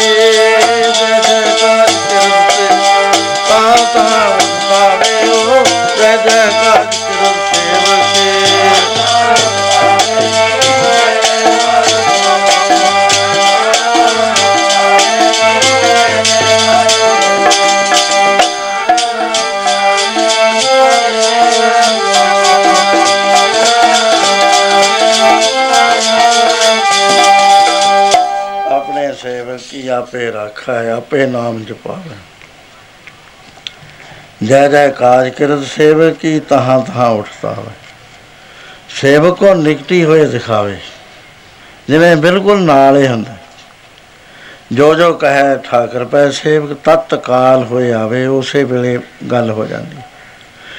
ਤੇ ਸੇਵਕ ਕੇ ਹਉ ਬਲਿਹਾਰੀ ਜੋ ਆਪ- ਆਪਣੇ ਪ੍ਰਭ ਭਾਵੈ, ਤਿਸ ਕੀ ਸੋਏ ਸੁਣੀ ਮਨ ਹਰਿਆ, ਤਿਸ ਨਾਨਕ ਪਰ ਸੁਣਾਵ ਸੋ ਐਸਾ ਸੰਬੰਧ ਹੈ, ਜੇ ਗੁਲਾਮ ਬਣ ਜਾਵੇ ਗੁਰੂ ਦਾ, ਗੁਰੂ ਕਹਦੇ, ਹਾਂ, ਤੂੰ ਮੇਰੀ ਗੁਲਾਮੀ ਕਰ ਲੈ ਉਹ ਵਿਸਲਾ ਨਹੀਂ ਹੁੰਦਾ ਗੁਰੂ ਵੱਲ ਨਹੀਂ ਹੈ, ਵਾਹਿਗੁਰੂ ਦਾ ਸੁਭਾਅ ਵਾਹਿਗੁਰੂ ਦਾ ਸਵਾਲ ਸੁਖਨੀ ਸਾਹਿਬ ਚ ਦੱਸਿਆ ਹੈ। ਸਦਾ ਸਦਾ ਸਦਾ ਦਿਆਲ ਸਿਮਰ ਸਿਮਰ ਨਾਨਕ ਪਏ ਨਿਹਾਲ, ਜੇ ਕੋਈ ਯਾਦ ਕਰੇ ਉਹਨੂੰ, ਉਹ ਨਿਹਾਲ ਹੋ ਜਾਂਦਾ ਹੈ। ਦਿਆਲੂ ਸੁਭਾਅ ਹੈ ਉਸ ਦਾ ਜਿਹੜਾ ਉਹਦਾ ਬਣ ਗਿਆ, ਉਹ ਉਹਦਾ ਬਣ ਜਾਂਦਾ। ਹੈ। ਜੇ ਤੂੰ ਮੇਰਾ ਹੋ ਰਹੇ, ਸਭ ਜਗ ਤੇਰਾ ਹੋ। ਫਿਰ ਮੇਰੇ ਨੂੰ ਵਿਸਾਰਦਾ ਨਹੀਂ ਹੈ। ਉਹਦਾ ਹਰ ਕੰਮ ਕਰਦਾ ਹੈ। ਜੇ ਧੰਨੇ ਨੂੰ ਲੋੜ ਪਈ, ਆਪੇ ਹੀ ਹਲ ਟੱਕਦਾ ਹੁੰਦਾ, ਆਪੇ ਹੀ ਜਾ ਕੇ ਨੱਠ ਕੇ, ਜਾ ਕੇ ਨੱਕਾ ਛੱਡਦਾ ਸੀ। ਤਾਂ ਪਿਆਰਾ ਕਹਿਣ ਲੱਗਿਆ, ਧੰਨਿਆ ਹੁਣ ਨੱਕਿਆਂ ਦਾ ਕੰਮ ਤੂੰ ਮੇਰੇ ਤੇ ਰਹਿਣ ਦੇ ਤੂੰ ਬਲਦ ਚਲਾਈ ਜਾ। ਜਾਏ ਕਰ ਨੱਕੇ ਹੀ ਮੈਂ ਛੱਡੀ ਜਾਊਂਗਾ ਤੇ ਖੂਹ ਦੇ ਬਲਦ ਵੀ ਮੈਂ ਹੱਕੀ ਜਾਊਂਗਾ। ਮੈਂ ਫਿਰ ਕੀ ਕਰੂੰ? ਕਹਿੰਦੇ ਤੂੰ ਇੱਥੇ ਬੈਠ ਕੇ ਰਾਮ ਰਾਮ ਕਰੀ ਜਾ। ਮੈਨੂੰ ਯਾਦ ਕਰਦਾ ਨਾ ਕਹਿੰਦੇ ਹਾਂ ਮੈਨੂੰ ਬੜਾ ਚੰਗਾ ਲੱਗਦਾ ਜਿਹੜਾ ਮੈਨੂੰ ਯਾਦ ਕਰਦਾ ਜਿਹੜਾ ਮੇਰਾ ਪਿਆਰਾ ਹੋ ਜਾਂਦਾ ਹੈ, ਉਹ ਸਾਰਿਆਂ ਦਾ ਪਿਆਰਾ ਹੋ ਜਾਇਆ ਕਰਦਾ। ਸੋ ਜਦੋਂ ਇਸ ਤਰ੍ਹਾਂ ਸੰਬੰਧ ਜੁੜ ਜਾਵੇ ਵਾਹਿਗੁਰੂ ਜੀ ਨਾਲ, ਫਿਰ ਵਿਕਟਰੀ ਜਿਹਨੂੰ ਕਹਿੰਦੇ ਨੇ, ਜਿੱਤ ਕਹਿੰਦੇ ਨੇ, ਪਰਛਾਵੇਂ ਵਾਂਗੂ ਉਹਦੇ ਪਿੱਛੇ ਲੱਗੀ ਫਿਰਦੀ ਹੈ ਫਿਰ ਉਹਦੀ ਜ਼ਿੰਦਗੀ 'ਚ ਹਾਰ ਨਹੀਂ ਹੁੰਦਾ ਜੀ, ਐਸਾ ਫਰਮਾਨ ਹੈ। ਉਹ ਤਾਂ ਕਦੇ ਵੀ ਨਾ ਹਾਰਦਾ, ਜਿਹਦੇ ਹੋ ਜਾਏ ਵੱਲ।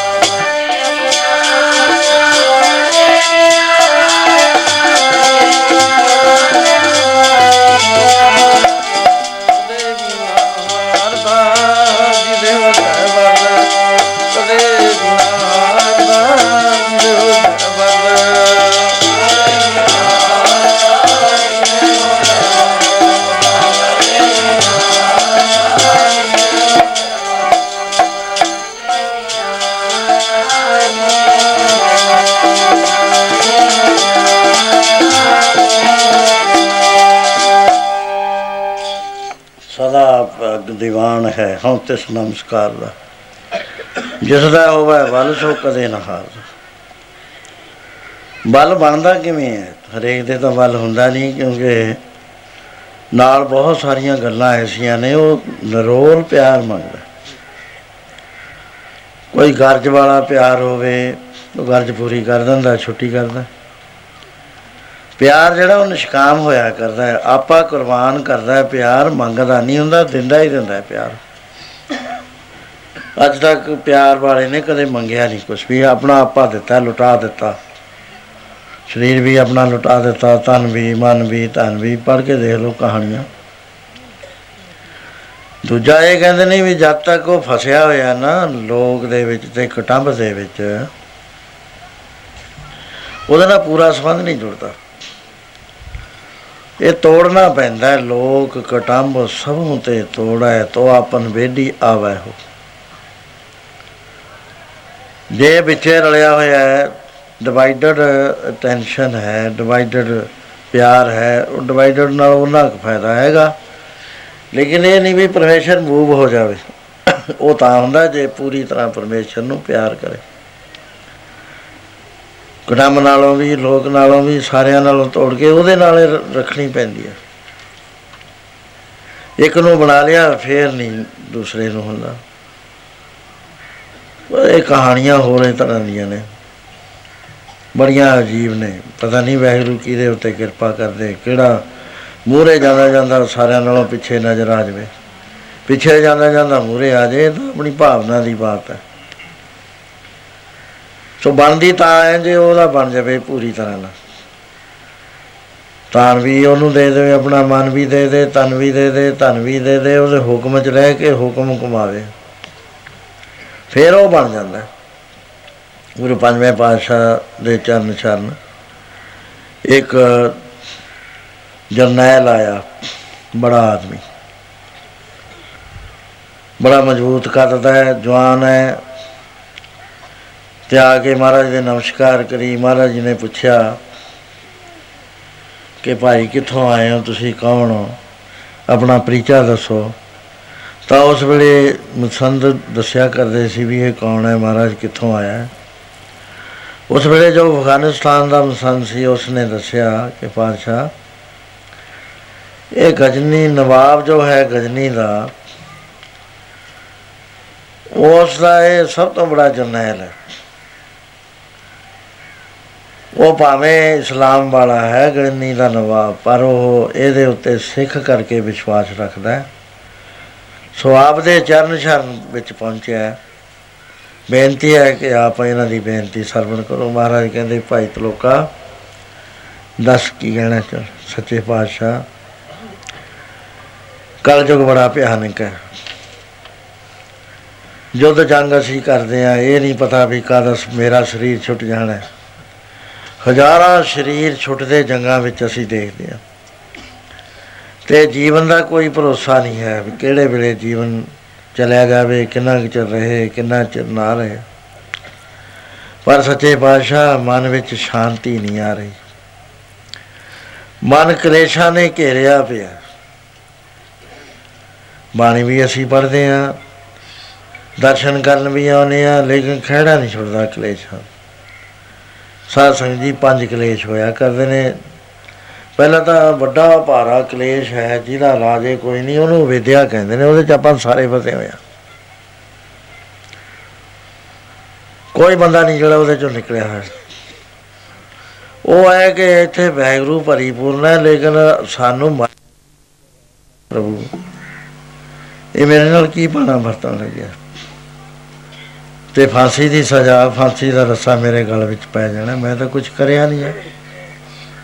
ਉਹ ਭਜਨ ਕਰਦਾ ਹੈ, ਹਰ ਵਕਤ ਵਾਹਿਗੁਰੂ ਨੂੰ ਧਿਆਉਂਦਾ ਹੈ ਵਾਹਿਗੁਰੂ ਜੀ ਨੇ ਐਸਾ ਖੇਲ ਕ- ਦਿਖਾਇਆ ਕਿ ਗੁਪਤ ਦਾ ਕੋਈ ਕੰਨਾ ਚੱਕ ਦੀਏ ਤਾਂ ਕਿ ਇਹਨਾਂ ਜੀਵਾਂ ਨੂੰ, ਪਾਪੀਆਂ ਨੂੰ ਪਤਾ ਲੱਗ ਜਾਏ ਵੀ ਅੱਗੇ ਕਿਵੇਂ ਵਰਤਦਾ ਹੈ। ਉਹ ਲੈ, ਲਿਖਦਾ ਹੈ ਫੈਸਲਾ, ਉਹਦੀ ਅਚਾਨਕ ਨਿਗਾਹ ਟੇਬਲ ਦੇ ਸਾਹਮਣੇ ਖੜੇ ਹੋਏ ਬੰਦੇ ਤੇ ਚਲੀ ਗਈ ਕੁੰਡੀ ਲਾਈ ਹੋਈ ਹੈ, ਆਪਣੀ ਕੋਠੀ 'ਚ ਬੈਠਾ ਲਿਖਦਾ ਹੈ। ਹੈਰਾਨ ਹੋ ਗਿਆ ਵੀ ਇਹ ਬੰਦਾ ਕਿੱਥੋਂ ਆ ਗਿਆ। ਕੁੰਡੀ ਵੱਲ ਝਾਕਿਆ, ਉਹ ਲੱਗੀ ਹੋਈ ਹੈ। ਕਹਿੰਦਾ, ਤੂੰ ਕਿੱਥੇ ਛੁਪਿਆ ਹੋਇਆ ਸੀ? ਮੈਂ ਕਹਿੰਦਾ, ਕਿੱਥੇ ਛੁਪਣਾ ਸੀ? ਮੈਂ ਕਿਹਾ, ਤੇਰੇ ਨਾਲ ਰਹਿਣਾ ਹਰ ਵਕਤ। ਤੇ ਕੁੰਡੀ ਵਿੱਚੋਂ ਦ- ਦਰਵਾਜ਼ੇ ਚੋਂ ਕਿਵੇਂ ਲੰਘਿਆ? ਕਹਿੰਦਾ ਲੈ ਦਰਵਾਜ਼ਾ ਵੀ ਕਹਿੰਦਾ, ਮੈਂ ਲੈ ਤੇ ਕੰਧ 'ਚ ਹੀ ਲੰਘ ਕੇ ਦਿਖਾ ਕੰਧ 'ਚ ਹੀ ਲੰਘਿਆ ਆਵਾਜ਼ ਦਿੱਤੀ ਵੀ ਲੈ, ਮੈਂ ਬਾਹਰ ਆਉਣ, ਹੁਣ ਮੈਂ ਅੰਦਰ ਆ ਗਿਆ। ਘਬਰਾ ਗਿਆ ਦੇਖ ਕੇ ਵੀ ਇਹ ਤਾਂ ਪਤਾ ਨਹੀਂ ਕੀ ਬੁਲਾ ਹੈ ਕਹਿੰਦਾ, ਕੀ ਕਰਦਾ ਹੁੰਦਾ? ਕਹਿੰਦਾ, ਮੈਂ ਕਾਲੇ ਤੇ ਚਿੱਟੇ ਲੇਖ ਲਿਖਦਾ ਹੁੰਦਾ ਜੀਵਾਂ ਦੇ। ਤੇਰਾ ਨਾਮ ਕੀ ਹੈ? ਕਹਿੰਦਾ, ਮੇਰਾ ਨਾਮ ਅੰਗਰੇਜ਼ੀ ਚ ਦੱਸਾਂ। ਸੀਕ੍ਰੇਟ ਫੋਟੋਗ੍ਰਾਫਰ ਹੈ। ਚਿੱਤਰਗੁਪਤ ਹੈ। ਤੇ ਮੈਂ ਤੇਰਾ ਕਿਰਦਾਰ ਲਿਖ ਰਿਹਾ।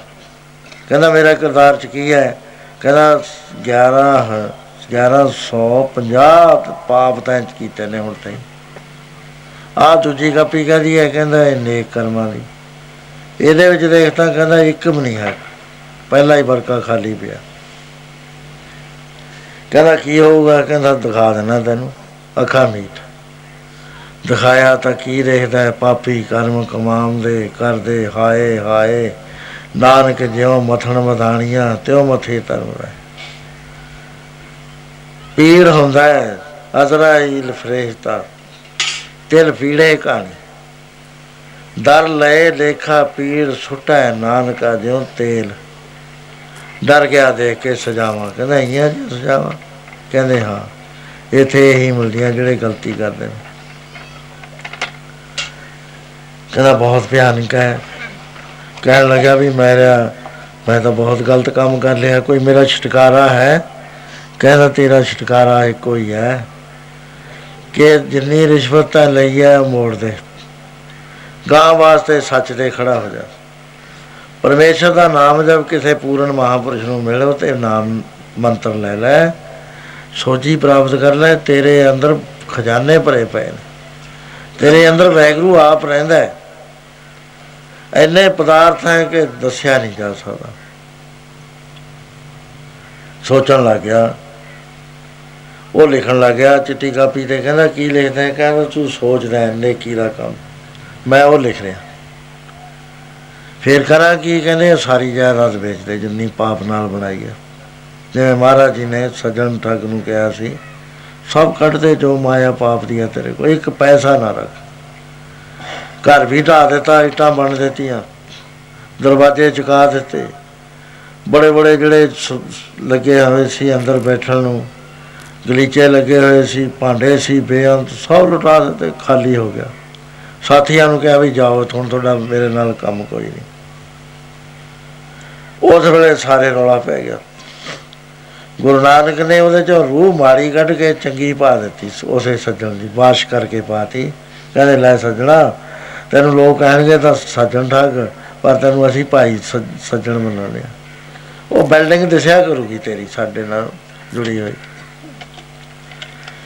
ਸੋ ਉਸ ਵੇਲੇ ਸਾਰੀ ਜਾਇਦਾਦ ਵੇਚਣ ਤੋਂ ਬਾਅਦ ਘਰ ਛੱਡ ਗਿਆ। ਅੱਖਾਂ ਨਾਲ ਦੇਖਿਆ ਹੋਇਆ ਸੀ ਵੀ ਆਹ ਹਾਲ ਹੋਣਾ ਮੇਰਾ। ਮਹਾਤਮਾ ਕੋ ਗਿਆ, ਤਤ ਤੇ ਮਹਾਪੁਰਸ਼ ਦੀ ਸੰਗਤ ਕਰਕੇ ਬਹੁਤ ਵਧੀਆ ਮਹਾਤਮਾ ਹੋਇਆ ਉਹ। ਸੋ ਇਸ ਤਰ੍ਹਾਂ ਜਿਹੜੇ ਆਪਣੇ ਕੀਤੇ ਹੋਏ ਕਰਮ ਨੇ, ਮਹਾਰਾਜ ਕਹਿੰਦੇ ਪਿਆਰਿਆ, ਉਹ ਲੇਖਾ ਦੇਣਾ ਪੈਂਦਾ। ਚੰਗਾ ਤੂੰ ਅੰਮ੍ਰਿਤ ਵੇਲੇ ਉਠਿਆ ਕਰ, ਐਸ ਮੰਤਰ ਦਾ ਜਾਪ ਕਰਿਆ ਕਰ। ਮਹਾਰਾਜ ਨੇ ਨਾਮ ਦੀ ਦਾਤ ਦੇਤੀ, ਨਾਲ ਸਿਰ ਤੇ ਹੱਥ ਰੱਖਦਾ ਕਰ ਹੁਕਮ ਮਸਤਕ ਹੱਥ ਤਰ ਵਿੱਚੋਂ ਮਾਰ ਕਢੀਆਂ ਬਰਿਆਈਆਂ ਉਸੇ ਵੇਲੇ ਅੰਦਰ ਕੁਝ ਪਰਿਵਰਤਨ ਹੋਇਆ ਕੁੰਡਲਨੀ ਖੁੱਲ ਗਈ, ਜੋਤ ਜਗ ਪਈ। ਨਾਮ ਤੋਂ ਆਪੇ ਹੀ ਪੈਦਾ ਹੋ ਗਈ। ਹੁਣ ਵਾਹਿਗੁਰੂ ਵਾਹਿਗੁਰੂ ਵਾਹਿਗੁਰੂ ਵਾਹਿਗੁਰੂ, ਬਿਨਾਂ ਜਪੇ ਹੀ ਮੂੰਹ ਤੋਂ ਨਿਕਲੀ ਜਾਂਦਾ, ਜਿਵੇਂ ਫਵਾਰਾ ਚੱਲ ਪਿਆ। ਸੋ ਮਹਾਰਾਜ ਦੀ ਦ੍ਰਿਸ਼ਟੀ ਪ੍ਰਾਪਤ ਕਰਕੇ ਆਪਣੇ ਦੇਸ਼ 'ਚ ਜਾ ਪਹੁੰਚਦਾ ਹੈ। ਤੇ ਗੁਰਸਿੱਖਾਂ ਵਾਲੇ ਕਰਮ ਜਿਹੜੇ ਨੇ ਰੀਤ ਹੈ ਜਿਹੜੀ ਰਹਿਤ ਹੈ ਗੁਰਸਿੱਖਾਂ ਦੀ। ਇਹ ਗੁਰਬਾਣੀ ਦੇ ਵੀ ਅੰਦਰ ਵੀ ਆਉਂਦਾ ਹੈ, ਗੁਰ ਸਤਿਗੁਰ ਕਾ ਜੋ ਸਿੱਖ ਖਾਏ ਸੋ ਭਲਕੇ ਉਠਾਰ ਨਾਮ ਤੇ ਆਵੇ ਉਤਮ ਕਰੇ ਭਲਕੇ ਬਰਬਾਤੀ ਇਸ਼ਨਾਨ ਕਰਾਏ ਅੰਮ੍ਰਿਤ ਸਰ ਨਾਵੇ। ਫਿਰ ਉਤੇ ਬਾਅਦ ਉਪਦੇਸ਼ ਗੁਰੂ ਹਰ ਹਰ ਜਪ ਜਾਪੈ ਸਭ ਕਿਲਵੇ ਪਾਪ ਦੋਖ ਲੈ ਜਾਵੇ ਫਿਰ ਚੜੇ ਦਿਵਸ ਗੁਰਬਾਣੀ ਗਾਵੇ। ਬਹਿੰਦੇ ਉੱਠਦੇ ਹਰ ਨਾਮ ਤੇ ਆਵੇ, ਜੋ ਸਾਸ ਗਰਾਸ ਤੇ ਆਏ, ਮੇਰਾ ਹਰ ਹਰ ਸੋ ਗੁਰ ਸਿੱਖ ਗੁਰੂ ਮਨ ਪਾ। ਇਸੇ ਨੂੰ ਭਾਈ ਗੁਰਦਾਸ ਜੀ ਹੋਰ ਤਰ੍ਹਾਂ ਲਿਖਦੇ ਨੇ ਕਿ ਪਿਛਲ ਰਾਤੀ ਜਾਗਣਾ। ਨਾਮ ਦਾਨ, ਇਸ਼ਨਾਨ ਦ੍ਰਿੜਾਏ, ਦ੍ਰਿੜ ਕਰੇ, ਨਾਮ ਵੀ, ਦਾਨ ਵੀ ਤੇ ਇਸ਼ਨਾਨ ਵੀ। ਮਿੱਠਾ ਬੋਲਣ ਨਿਵ ਚੱਲਣ, ਦੋ ਰਹਿਤਾ ਹੋਰ ਨੇ ਮਿੱਠਾ ਬੋਲਣ ਦੀਆਂ ਤੇ ਨਿਮਰਤਾ ਦੇ ਨਾਲ ਚੱਲਣ ਦੀਆਂ। ਹੱਥੋਂ ਦੇ ਕੇ ਭਲਾ ਬਣਾਏ ਹੱਥੋਂ ਜੋ ਸਰਦਾ ਹੈ, ਉਹ ਦੇਵੇ ਤੇ ਦੂਸਰੇ ਦਾ ਭਲਾ ਨਾਨਕ ਨਾਮ ਚੜ੍ਹਦੀ ਕਲਾ ਤੇਰੇ ਬਾਣੇ ਸਰਬਤ ਕਾ ਭਲਾ ਭਲਾ ਮਨਾਵੇ, ਭਲਾ ਮੰਗੇ।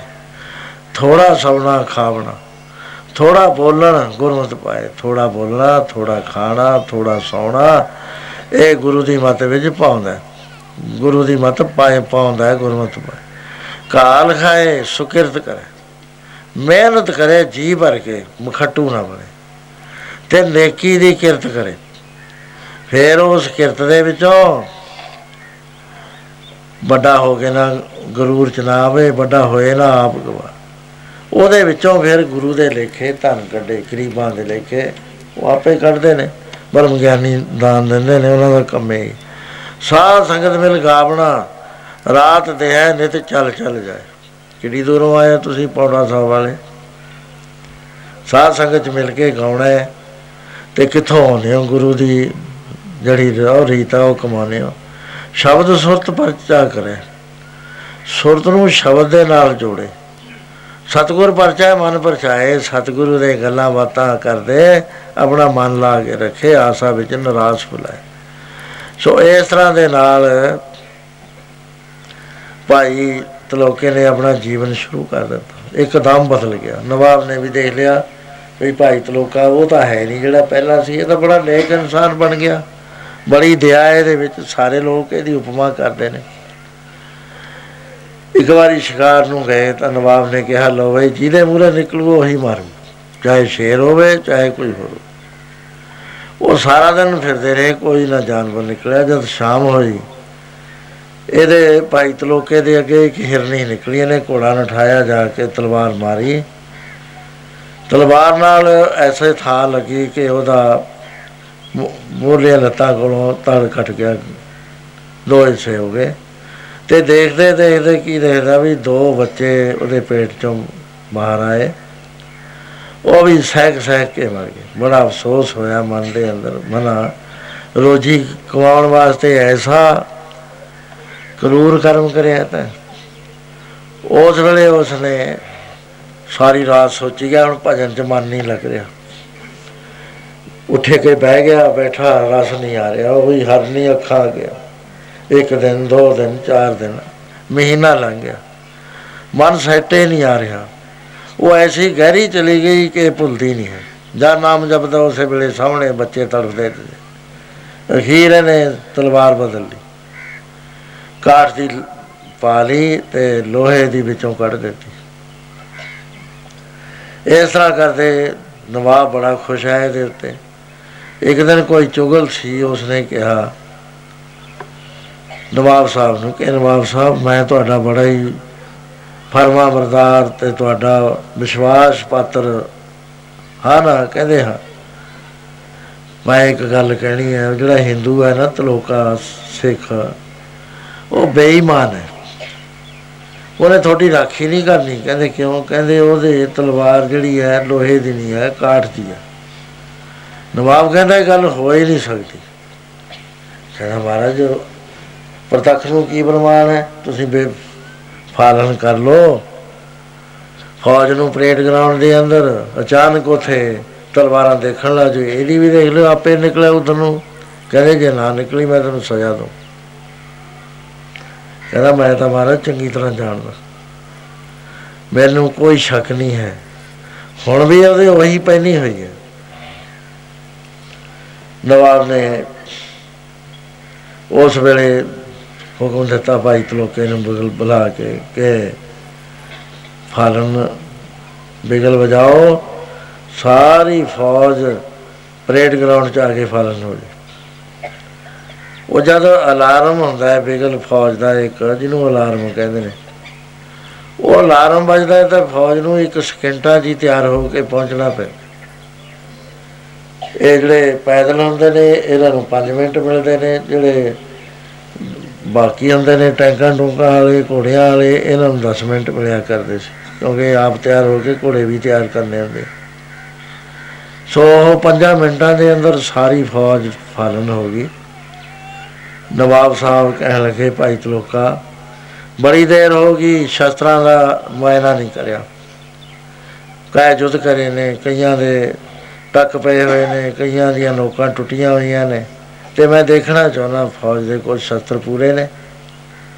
ਜਿਹੜੇ ਕੰਡਮ ਨੇ, ਉਹ ਤੁਸੀਂ ਬਦਲਦੇ ਚਲੇ ਜਾਓ। ਸਾਰੇ ਅਫਸਰ ਜਿਹੜੇ ਸੀ ਮੂਰੇ ਖੜੇ ਹੁੰਦੇ ਨੇ। ਜਿਹੜੇ ਰੈਂਕਸ ਨੇ, ਉਹ ਦਰਜਾ ਬਦਰਜਾ ਪਿੱਛੇ ਖੜੇ ਹੋਏ ਨੇ, ਲਾਈਨਾਂ ਲੱਗੀਆਂ ਹੋਈਆਂ। ਉਹ ਅਫਸਰਾਂ ਦੀਆਂ ਤਲਵਾਰਾਂ ਦੇਖਣੀਆਂ ਸ਼ੁਰੂ ਕਰਤੀਆਂ ਉਹਨੇ। ਇੱਕ ਨੰਬਰ 2 ਨੰਬਰ 4 ਨੰਬਰ।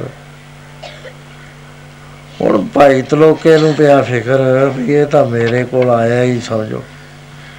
ਉਸ ਵੇਲੇ ਚਿੱਤ ਜੋੜਿਆ।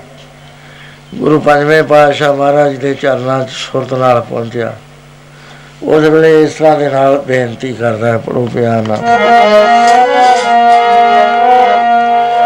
ਜਿਵੇਂ ਰੱਖੀ ਸੀ ਦਰੋਪਤੀ ਆ ਕੇ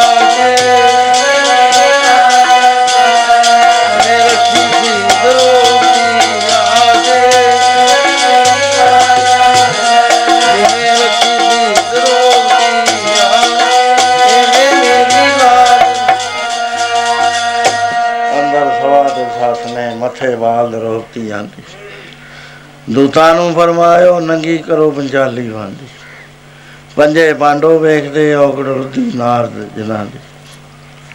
ਕੁਛ ਨਹੀਂ ਬਣ ਰਿਹਾ, ਝਟਕਾ ਮਾਰਿਆ, ਅੱਧੀ ਧੋਤੀ ਲੈ ਗਈ। ਜਦ ਦੂਸਰੀ ਵਾਰੀ ਮਾਰਨ ਲੱਗਿਆ, ਉਸ ਵੇਲੇ ਅਰਦਾਸ ਕਰਤੀ। हे ਪ੍ਰਭੂ, ਤੂੰ ਜੁਗਾ ਜਗਾਂਤਰਾਂ ਤੋਂ ਆਪਣੇ ਪਿਆਰਿਆਂ ਦੀ ਲਾਜ ਰੱਖਦਾ ਹੈ, ਮੈਂ ਇੱਕ ਕਵਲਾ ਇਹਨਾਂ ਦਰਿੰਦਿਆਂ ਦੇ ਵਿੱਚ ਘਿਰ ਗਈ। ਇੱਜ਼ਤਦਾਰ ਹੈ ਪ੍ਰਭੂ ਮੇਰਾ ਕੀ ਹਾਲ ਹੋਏਗਾ ਜਦ ਮੇਰੇ ਵਸਤਰ ਲੈ ਜਾਣੇ ਨੇ? ਮੈਂ ਕਿਵੇਂ ਜਿਵਾਂਗੀ ਉਹਦੇ ਬਾਅਦ? ਕਿਰਪਾ ਕਰ ਤੈ ਹਾਥੀ ਨੂੰ ਡੁੱਬਦੇ ਨੂੰ ਬਚਾ ਲਿਆ ਤੰਦੂਏ ਦੇ ਤੰਦ ਕੱਟ ਕੇ। ਪ੍ਰਲਾਦ ਜੀ ਨੂੰ ਤੈ ਕਿਸੇ ਥਾਂ ਵੀ ਦੁੱਖ ਨਾ ਪਹੁੰਚਣ ਦਿੱਤਾ। ਤੂੰ ਰੱਖੈ ਮੈਂ ਸੁਣਿਆ ਜਿਹਦਾ ਤੂੰ ਰਾਖਾ ਹੁੰਦਾ ਹੈ, ਉਹਨੂੰ ਕੋਈ ਦੁਖੀ ਨਹੀਂ ਕਰ ਸਕਦਾ। ਸੋ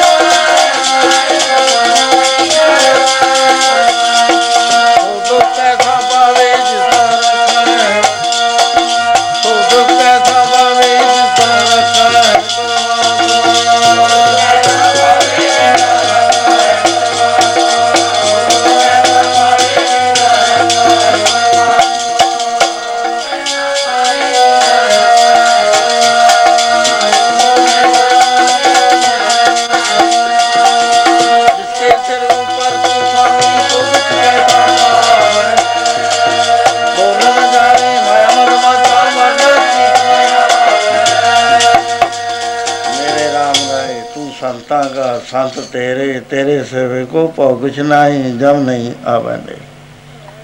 ਕਹਿਣ ਲੱਗੀ, ਹੈ ਪ੍ਰਭੂ, ਮੈਂ ਤਾਂ ਸੁਣਿਆ ਜਿਹਦਾ ਰਾਖਾ ਤੂੰ ਹੋ ਜਾਵੇਂ, ਉਹ ਦੁੱਖ ਨਹੀਂ ਪਾ ਸਕਦਾ, ਇਸ ਵੇਲੇ ਮੇਰੀ ਹਾਲਤ ਕੀ ਹੈ?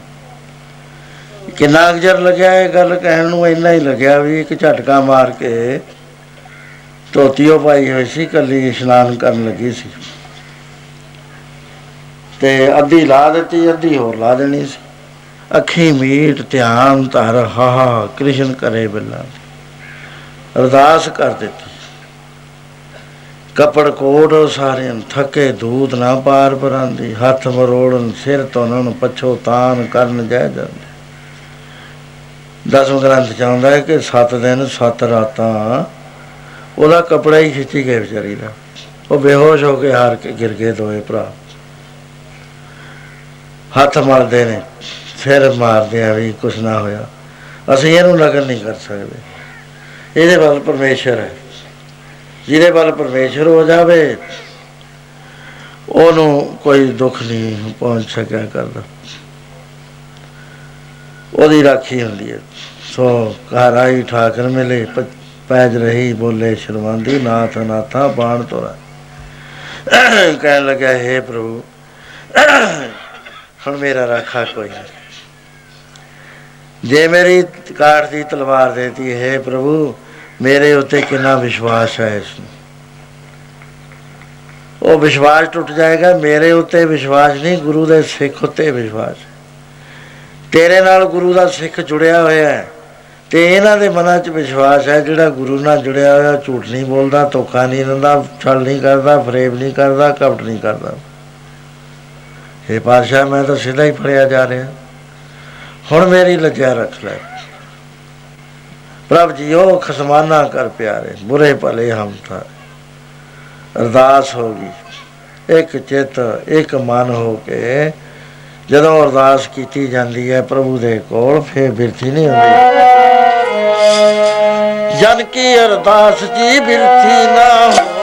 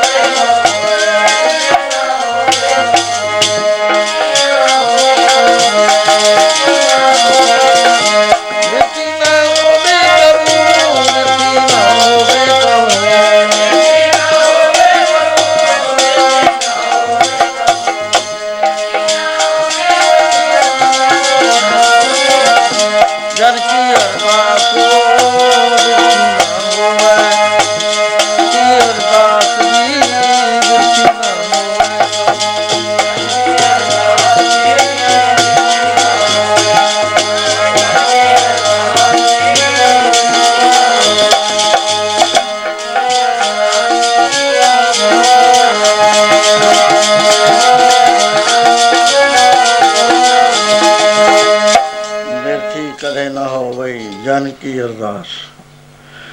ਨਾਨਕ ਜੋਰ ਗੋਬਿੰਦ ਕਾ ਪੂਰਨ ਗੁਣਤਾਸ ਭਰੋਸੇ ਨਾਲ ਅਰਦਾਸ ਕੀਤੀ ਗਈ, ਇੱਕ ਮਨ ਇੱਕ ਚਿੱਤ ਹੋ ਕੇ।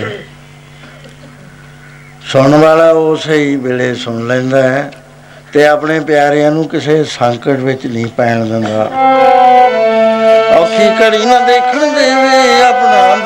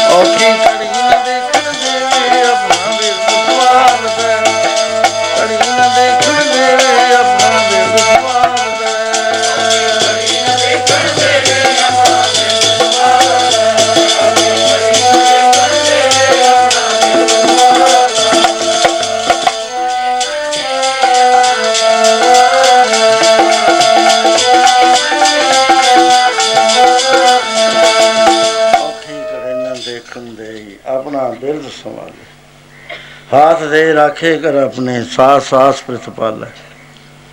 ਪ੍ਰਭ ਸੇ ਲਾਗ ਰਿਓ ਮੇਰਾ ਚੀਤ ਆਦ ਅੰਤ ਪ੍ਰਭ ਸਦਾ ਸਹਾਈ ਤਨ ਹਮਾਰਾ ਇਹ ਜਾ ਮਿੱਤਰ ਹੈ ਉਸੇ ਵੇਲੇ ਗੁਪਤ ਰੂਪ ਦੇ ਅੰਦਰ ਖੇਡ ਵਰਤ ਗਈ। ਨਾ ਭਾਈ ਤਲੋਕੇ ਨੂੰ ਪਤਾ ਹੈ ਨਾ ਨਵਾਬ ਨੂੰ, ਨਾ ਕਿਸੇ ਹੋਰ ਨੇ ਦੇਖਿਆ।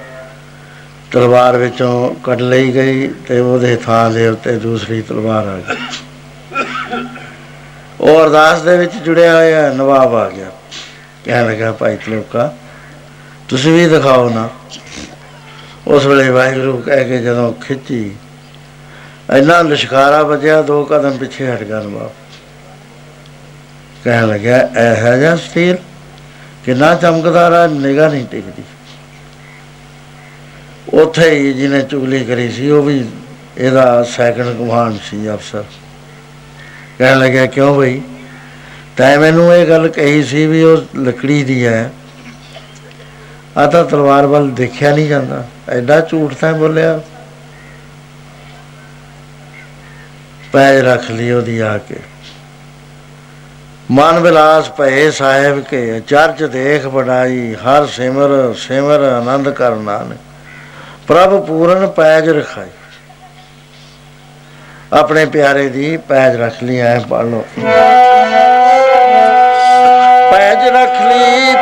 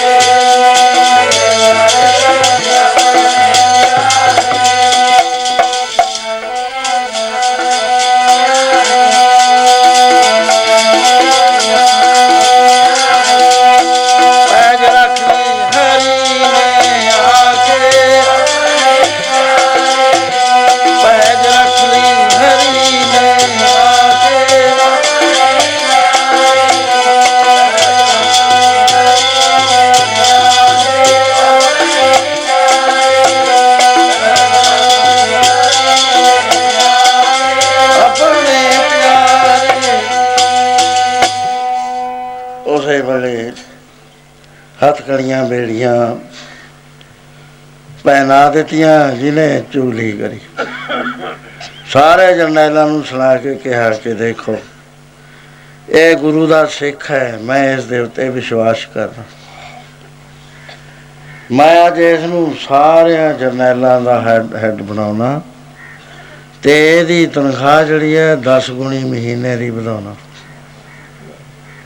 ਸੋ ਉਧਰਲੇ ਪਾਸੇ ਉਹਨੂੰ ਹੱਥਕੜੀਆਂ ਬੇੜੀਆਂ ਪਹਿਨਾ ਦਿੱਤੀਆਂ ਤੇ ਇਧਰ ਰੱਬ ਦੇ, ਗੁਰੂ ਦੇ ਪਿਆਰੇ ਦੀ ਧੰਨ ਧੰਨ ਹੁੰਦੀ ਹੈ। ਪੜੋ ਪਿਆਰ ਨਾਲ। ਉਹ ਤਾਂ ਕਦੇ ਵੀ ਨਾ ਹਾਰਦਾ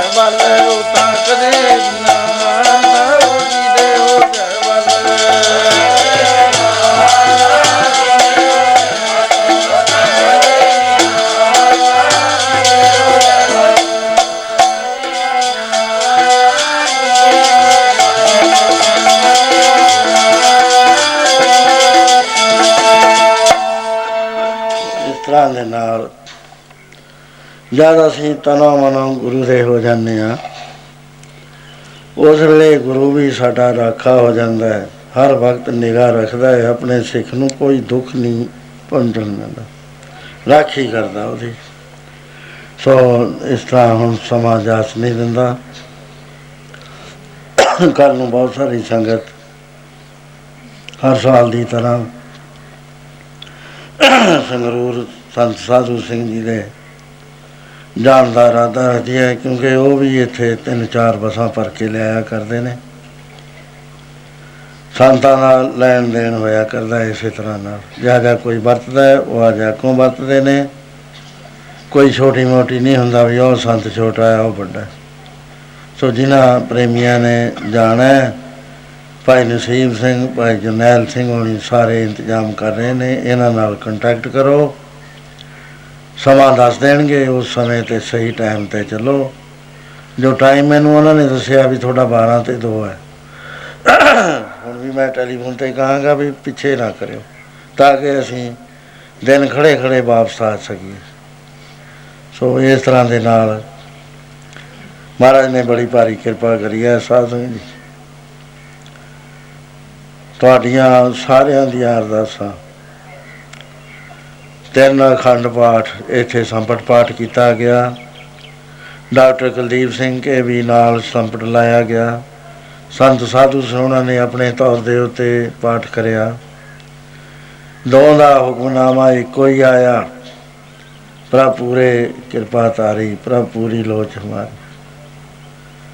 ਉਹਦੇ ਵਿੱਚ ਪਿੱਛੋਂ ਜਾ ਕੇ ਆਉਂਦਾ ਵੀ ਸਾਰੇ ਵਿਘਨਾਂ ਦਾ, ਸਾਰੀਆਂ ਬਿਮਾਰੀਆਂ ਦਾ ਖਾਤਮਾ ਵਾਹਿਗੁਰੂ ਕਰ ਦਿੰਦਾ। ਤੇ ਉਹਨਾਂ ਨੇ ਮੈਨੂੰ ਟੈਲੀਫੋਨ ਤੇ ਦੱਸਿਆ ਕਿ ਸਾਹਿਬ ਮਿਹਰਬਾਨ, ਸਾਹਿਬ ਮੇਰਾ ਮਿਹਰਬਾਨ। ਇਹ ਹੁਕਮਨਾਮਾ ਆਇਆ, ਵੀ ਉਹ ਵਾਹਿਗੁਰੂ ਦੀ ਮਿਹਰ ਹੈ ਮਿਹਰ ਹੈ ਸੋ ਉਹਦੇ ਨਾਲ ਡਾਕਟਰਾਂ ਨੇ ਬੜੀ ਮਿਹਨਤ ਕਰੀ ਹੈ। ਡਾਕਟਰ ਕੁਲਦੀਪ ਸਿੰਘ, ਡਾਕਟਰ ਮਿੱਤਲ ਸਾਹਿਬ ਤੇ ਡਾਕਟਰ ਪਾਠਕ ਹੈ। ਆਪਣੇ ਡੀ ਆਪਣੇ ਡਾਇਰੈਕਟਰ ਜਨਰਲ ਪੁਲਿਸ ਜੋ ਹੈ, ਚਾਹਲ ਸਾਹਿਬ, ਉਹਨਾਂ ਨੇ ਬੜਾ ਇੰਟਰਸਟ ਲਿਆ, ਸੰਗਤ ਨੇ ਬੜਾ ਲਿਆ। ਤੇ ਹੁਣ ਬੀਬੀ ਦੀ ਹਾਲਤ ਠੀਕ ਹੋਈ ਹੈ। ਪਿਛਲੀ ਵਾਰੀ ਵੀ ਇਹ ਆਏ ਸੀ satsang ਪਰ ਇੰਨਾ ਬਿਮਾਰ ਹੋ ਗਏ, ਕਿਤੇ ਦੀ ਕਿਤੇ ਜਾ ਪਹੁੰਚੇ। ਤੇ ਹੁਣ ਨਾਰਮਲ ਹੈ, ਸੰਤ ਕਲਿਆਣਦਾਸ ਜੀ ਵੀ ਆਏ, ਉਹ ਵੀ ਟੈਲੀਫੋਨ ਕਰਕੇ ਪੁੱਛਦੇ ਰਹਿੰਦੇ ਨੇ। ਸੋ ਤੁਹਾਡੀਆਂ ਅਰਦਾਸਾਂ ਦੇ ਨਾਲ ਕੁਝ ਮੋੜ ਪਿਆ ਹੋਇਆ ਹੈ ਕਾਫੀ। ਲੇਕਿਨ ਸਰੀਰ ਪੁਰਾਣਾ ਹੋ ਕੇ ਖਰਾਬ ਹੀ ਹੁੰਦਾ ਜਾਂਦਾ ਹੈ ਦਿਨੋਂ ਦਿਨ। ਸੋ ਮਹਾਰਾਜ ਦੀ ਮਿਹਰ ਹੈ ਤੇ ਨਹੀਂ ਫਿਰ ਮੇਰੇ ਤੇ ਜਾ ਨਹੀਂ ਸੀ ਹੋਣਾ ਉੱਥੇ। ਦੂਜੀ ਗੱਲ ਇਹ ਹੈ ਕਿ ਸਵਾਮੀ ਜੀ 11 ਵਜੇ ਕੱਲ ਦੀ ਜੋ ਰਾਤ ਲੰਘੀ ਹੈ, ਉੱਥੇ ਆਪਣਾ ਸਰੀਰ ਛੱਡ ਗਏ ਆਪਣਾ ਜਥਾ ਉੱਥੇ ਗਿਆ ਹੋਇਆ ਹੈ। ਭਾਈ ਹਰਪਾਲ ਸਿੰਘ ਹੈ, ਸਰਦਾਰ ਸੀਤਲ ਸਿੰਘ ਨੇ, ਡਾਕਟਰ ਸਾਹਿਬ ਨਾਲ ਨੇ, ਕੁਲਦੀਪ ਸਿੰਘ ਹੋਣੀ ਤੇ ਕਾਫੀ ਆਪਣੇ ਸਿੰਘ ਆਏ ਹੋਏ ਨੇ। ਅੱਜ ਉਹਨਾਂ ਦਾ ਪਤਾ ਲੱਗ ਜਾਏਗਾ ਕਿ ਕਦੋਂ ਭੋਗ ਪੈਣਾ ਹੈ। ਜਿਹੜੇ ਪ੍ਰੇਮੀਆਂ ਨੇ ਜਾਣਾ ਹੋਇਆ, ਉਹ ਭਾਈ ਆਪਣੇ ਤਿਆਰੀ ਕਰ ਲਿਓ ਤੇ ਉੱਥੇ ਭੋਗ ਦੇ ਵਿੱਚ ਆਪਾਂ ਜਾ ਆਵਾਂਗੇ, ਪੌਂਡੇ ਸਾਹਿਬ ਵਾਲੇ ਵੀ ਨਾਲ ਹੋ ਲੈਣਗੇ ਤੇ ਹੋਰ ਵੀ ਸ਼ਰਧਾ ਦੇ ਪੁੱਲ ਭੇਟ ਹੋ ਜਾਣਗੇ। ਸੋ ਬੜੇ ਸਾਡੇ ਹਿੱਤੂ ਸੀ। ਅਖਬਾਰ ਵਿੱਚ ਵੀ ਖਾਸ ਤੌਰ ਤੇ ਲਿਖਿਆ ਹੋਇਆ। ਕਿ ਉਹ ਮੇਰਾ ਨਾਮ ਲਿਖ ਕੇ ਵੀ ਬਰਿਆਮ ਸਿੰਘ ਦੇ ਬਹੁਤ ਕਲੋਜ਼ ਸੀਗੇ। ਇੱਥੇ ਰਤਵਾੜਾ ਸਾਹਿਬ ਕਈ ਵਾਰੀ ਜਾ ਚੁੱਕੇ। ਕੱਲ ਟੈਲੀਵਿਜ਼ਨ ਵਿੱਚ ਵੀ ਦਿਖਾਇਆ, ਉੱਥੇ ਵੀ ਮੈਨੂੰ ਦੱਸਿਆ ਕਿ ਤੁਹਾਡਾ ਨਾਮ ਬੋਲਦਾ ਸੀ ਵੀ ਉਹਨਾਂ ਦੇ ਬੜੇ ਨੇੜੇ ਸੀ ਇਹ। ਸੋ ਜੇ ਉਹ ਨੇੜੇ ਸੀ, ਅਸੀਂ ਵੀ ਉਹਨਾਂ ਦੇ ਉਨਾ ਹੀ ਨੇੜੇ ਸੀ। ਕੁਦਰਤੀ ਉਹਨਾਂ ਦਾ ਜਿਹੜਾ ਰਿਕਾਰਡ ਰਹਿਣਾ ਸੀ, ਉਹ ਅਕਤੂਬਰ ਦੇ ਮਹੀਨੇ ਦਾ ਜੋ ਮੈਗਜ਼ੀਨ ਹੈ, ਉਹਦੇ ਪਹਿਲੇ ਪੇਜ ਦੇ ਉੱਤੇ ਕੁਦਰਤੀ ਉਹਨਾਂ ਦੀ ਤਸਵੀਰ ਛਪੀ ਹੈ। ਮੈਂ, ਮੇਰੇ ਨਾਲ ਸੰਗਤ ਹੈ, ਬੀਬੀ ਨਾਲ ਜਾਂਦੇ ਨੇ। ਸਾਡੇ ਕੋਲ ਯਾਦ ਰਹਿ ਗਈ ਉਹਨਾਂ ਦੀ। ਉਹਨਾਂ ਨੇ ਗੁਰੂ ਗ੍ਰੰਥ ਸਾਹਿਬ ਦਾ ਟੀਕਾ ਬਣਾਉਣਾ ਸ਼ੁਰੂ ਕਰਿਆ ਸੀ। ਅੱਧੇ ਤੋਂ ਥੋੜਾ ਬਹੁਤਾ ਜ਼ਿਆਦਾ ਲੰਘ ਚੁੱਕੇ ਨੇ, ਲੇਕਿਨ ਫੇਰ ਬਿਮਾਰ ਹੋ ਗਏ। ਮ- ਫੇਰ ਵੀ ਲੋਚਦੇ ਰਹੇ, ਪਰ ਫੇਰ ਜਦੋਂ ਬਿਮਾਰੀ ਹੋ ਗਈ, ਇਹ ਜੀ ਭੈੜੀ ਫੇਰ ਮੁਸ਼ਕਲ ਸੀ। ਸੋ ਪਿੱਛੋਂ ਜਦ ਪਿਛਲੇ ਸਾ- ਆਪਣੇ ਸਮਾਗਮ ਦੇ ਵਿੱਚ ਮੈਂ ਗਿਆ ਸੀ, ਹਾਲ ਚਾਲ ਪੁੱਛਣ ਵਾਸਤੇ ਮੈਂ ਪੁੱਛਿਆ ਸੀ, ਦੋ ਗੱਲਾਂ ਮੈਂ ਉਹਨੇ ਕਰੀਆਂ ਸੀ, ਵੀ ਤੁਸੀਂ ਮੈਨੂੰ ਇਹ ਗੱਲ ਕਹੀ ਸੀ, ਜਦ ਬੁਨਿਆਦ ਰੱਖੀ ਹਸਪਤਾਲ ਦੀ, ਕਿ ਮੈਂ ਹਸਪਤਾਲ ਬਣਾ ਕੇ ਚਲੇ ਜਾਣਾ ਹੈ, ਮੇਰਾ ਦਿਲ ਨਹੀਂ ਲੱਗਦਾ ਇੱਥੇ। ਫਰਸਟ੍ਰੇਸ਼ਨ ਹੈ, ਕੋਈ ਸਾਥ ਨਹੀਂ ਦਿੰਦਾ ਸ- ਸਹੀ ਤਰੀਕੇ ਨਾਲ। ਵੀ ਚੱਲੀਏ ਹੁਣ। ਮੈਂ ਕਿਹਾ, ਤੁਸੀਂ ਐਡਾ ਹਸਪਤਾਲ ਸ਼ੁਰੂ ਕਰਿਆ ਹੋਇਆ ਇੰਨਾ ਕਾਹਨੂੰ ਕਰਨਾ ਸੀ, ਫਿਰ ਜੇ ਤੁਸੀਂ ਜਾਣਾ, ਜਾਣ ਦੀ ਤਿਆਰੀ ਕਰਦੇ ਹੋ? ਮੈਂ ਕਿਹਾ ਜੇ ਰਹੋ ਤੁਸੀਂ ਐ ਨਾ ਕਰੋ। ਗੁਰਮੁਖ ਆਵੇ ਜਾਏ ਨ ਸਕ ਉਹ ਫਿਰ ਹੌਲੀ ਹੌਲੀ ਬਿਮਾਰ ਹੋ ਗਏ। ਬਿਮਾਰ ਹੋਏ ਫਿਰ ਮੈਂ ਪੁੱਛਿਆ ਬਸ ਸਵਾਮੀ ਜੀ ਤੁਸੀਂ ਸਮਾਗਮ ਤੇ ਆ ਸਕਦੇ ਹੋ? ਕਹੇ ਜ਼ਰੂਰ ਆਉਂ ਮੈਂ ਮੈਂ ਕਿਹਾ ਨਹੀਂ ਆ ਨਹੀਂ ਹੋਣਾ ਥੋਤੇ ਕਿਉਂਕਿ ਮੇਰੇ ਅੰਦਰੋਂ ਆਵਾਜ਼ ਆਉਂਦੀ ਹੈ ਵੀ ਨਹੀਂ ਆਉਣਾ। ਤਿੰਨ ਵਾਰੀ ਪੁੱਛਿਆ ਉਹਨਾਂ ਨੇ, ਤਿੰਨੇ ਵਾਰੀ ਇਹ ਕਹੇ ਤਿੰਨੇ ਵਾਰੀ ਮੇਰੇ ਮਨ ਚ ਉਹੀ ਆਵਾਜ਼ ਆਈ। ਇੱਥੇ ਜਦ ਲਿਖ ਰਹੇ ਸੀ, ਸਿੰਘਾਂ ਨੂੰ ਮੈਂ ਕਿਹਾ ਲਿਖੀ ਤਾਂ ਜਾਓ, ਪਰ ਉਹਨਾਂ ਨੇ ਆਉਣਾ ਨਹੀਂ। ਇਥੋਂ ਪੁੱਛ ਕੇ ਆਏ ਜਾ ਕੇ, ਕਹਿੰਦੇ ਨਾ, ਮੈਂ ਜ਼ਰੂਰ ਆਉਂ। ਮੈਂ ਕਿਹਾ ਨਹੀਂ ਆਉਣਾ। ਇਹ ਵੀ ਉਹਨਾਂ ਦੀ ਬਾਤ ਹੈ ਮੈਂ ਕਿਹਾ ਵੀ ਲਾਰਾ ਤਾਂ ਨਹੀਂ ਲਾਉਂਦੇ, ਮੈਂ ਸਿੱਧੀ ਪੰਜਾਬੀ ਨਾਲ ਗੱਲ ਕਰੀ। ਕਹਿੰਦਾ ਨਹੀਂ ਨਹੀਂ, ਲਾਰੇ ਦਾ ਸਵਾਲ ਨਹੀਂ, ਮੈਂ ਆਉਣਾ। ਹੈ। ਲੇਕਿਨ ਮਹਾਰਾਜ ਨੇ ਨਹੀਂ ਉਹਨੂੰ ਆਉਣ ਦਾ ਚਾਂਸ ਦਿੱਤਾ, ਸਰੀਰ ਛੱਡਣਾ ਸੀ। ਸੋ ਅੱਜ ਉਹਨਾਂ ਦਾ ਹਰ ਕੀ ਪੌੜੀ ਦੇ ਉੱਤੇ ਕ੍ਰੀਮੇਸ਼ਨ ਹੈ। ਜਲ ਪ੍ਰਵਾਹ ਹੈ ਜਾਂ ਹੋਰ ਤਰ੍ਹਾਂ ਹੈ ਕਿਸੇ ਤਰ੍ਹਾਂ ਦੇ ਨਾਲ, ਉਹ ਆ ਕੇ ਦੱਸ ਦੇਣਗੇ ਵੀ ਕਿ ਕਿਸ ਦਿਨ ਜਾਣਾ ਹੈ ਤੇ ਜਿਹਨਾਂ ਪ੍ਰੇਮੀਆਂ ਨੂੰ ਦਾ ਮਨ ਕਰੇਗਾ, ਕੋਈ ਮਜਬੂਰੀ ਨਹੀਂ ਹੈ ਜੇ ਕਿਸੇ ਨੇ ਜਾਣਾ ਚਾਹਣਾ ਹੈ ਤਾਂ ਜਾਓ, ਅਸੀਂ ਤਾਂ ਜਾਵਾਂਗੇ ਹੀ ਉਸ ਦਿਨ। ਸੋ ਹੁਣ ਸਾਰੇ ਪ੍ਰੇਮੀ ਗੁਰੂ ਸਤੋਤਰ ਚ ਬੋਲੋ ਦੇਖ ਬਣੀ ਹੋਈ ਹੈ, ਆਨੰਦ ਸਾਹਿਬ ਚ ਬੋਲੋ, ਤੇ ਫਿਰ ਮਹੀਨਾ ਸੁਣ ਕੇ ਪ੍ਰਸ਼ਾਦਾ ਛਕ ਕੇ ਫਿਰ ਘਰਾਂ ਨੂੰ ਜਾਣ ਦੀ ਕੋਸ਼ਿਸ਼ ਕਰਨੀ। ਇੱਕ ਬੇਨਤੀ ਹੈ ਕਿ ਬਹੁਤ ਸਾਰੇ ਪ੍ਰੇਮੀ ਮੈਗਜ਼ੀਨ ਦੇ ਪਿਛਲੇ ਸਾਲ ਮੈਂਬਰ ਬਣੇ ਸੀ। ਤੇ ਬਹੁਤ ਸਾਰੇ ਤਾਂ ਤੜਾ ਤੜਾ ਅਗਲੇ ਸਾਲ ਦੀ ਰਿਨਿਊਅਲ ਭੇਜ ਰਹੇ ਨੇ। ਤੇ ਕੁਝ ਐਸੇ ਵੀ ਨੇ ਜਿਨ੍ਹਾਂ ਨੂੰ ਕਾਲ ਜੀ ਹੋਈ ਹੋਈ ਹੈ ਜਾਂ ਚਲੇ ਜਾਂਦੇ ਨੇ ਸਾਡੇ ਬੰਦੇ ਤਾਂ ਉਹ ਕਹਿੰਦੇ, ਹਾਂ, ਅਸੀਂ ਦਿੰਦੇ ਆ ਕੋਸ਼ਿਸ਼ ਕਰੋ ਜਿਨ੍ਹਾਂ ਜਿਨ੍ਹਾਂ ਨੂੰ ਤੁਸੀਂ ਮੈਂਬਰ ਬਣਾਇਆ, ਉਹਨਾਂ ਨੂੰ ਰਿਨਿਊਅਲ ਵੀ ਲਓ। ਤੇ ਜਿਹੜੇ ਕੋਲ ਪੈਸੇ ਹੀ ਜਾ ਰਹੇ ਨੇ, ਜੇ ਪੈਸੇ ਨਹੀਂ ਦਿੱਤੇ ਉਹਨਾਂ ਨੇ, ਜਾਂ ਤਾਂ ਪੈਸੇ ਜਮ੍ਹਾਂ ਕਰਾਓ ਤੇ ਜਾਂ ਫਿਰ ਮੈਗਜ਼ੀਨ ਬੰਦ ਕਰ ਦਿਓ। ਕਿਉਂਕਿ ਬੜਾ ਘਾਟਾ ਇਸ ਨੂੰ ਮੈਗਜ਼ੀਨ ਨੂੰ ਸਹਿਣਾ ਪੈ ਰਿਹਾ। ਸੋ ਹੁਣ ਸਾਰੇ ਪ੍ਰੇਮੀ ਚਿੱਤ ਬਿਰਤੀਆਂ ਕਾਗਰ ਕਰਕੇ ਆਪਣੀ ਰਸਨਾ ਬਿਹਤਰ ਕਰੋ।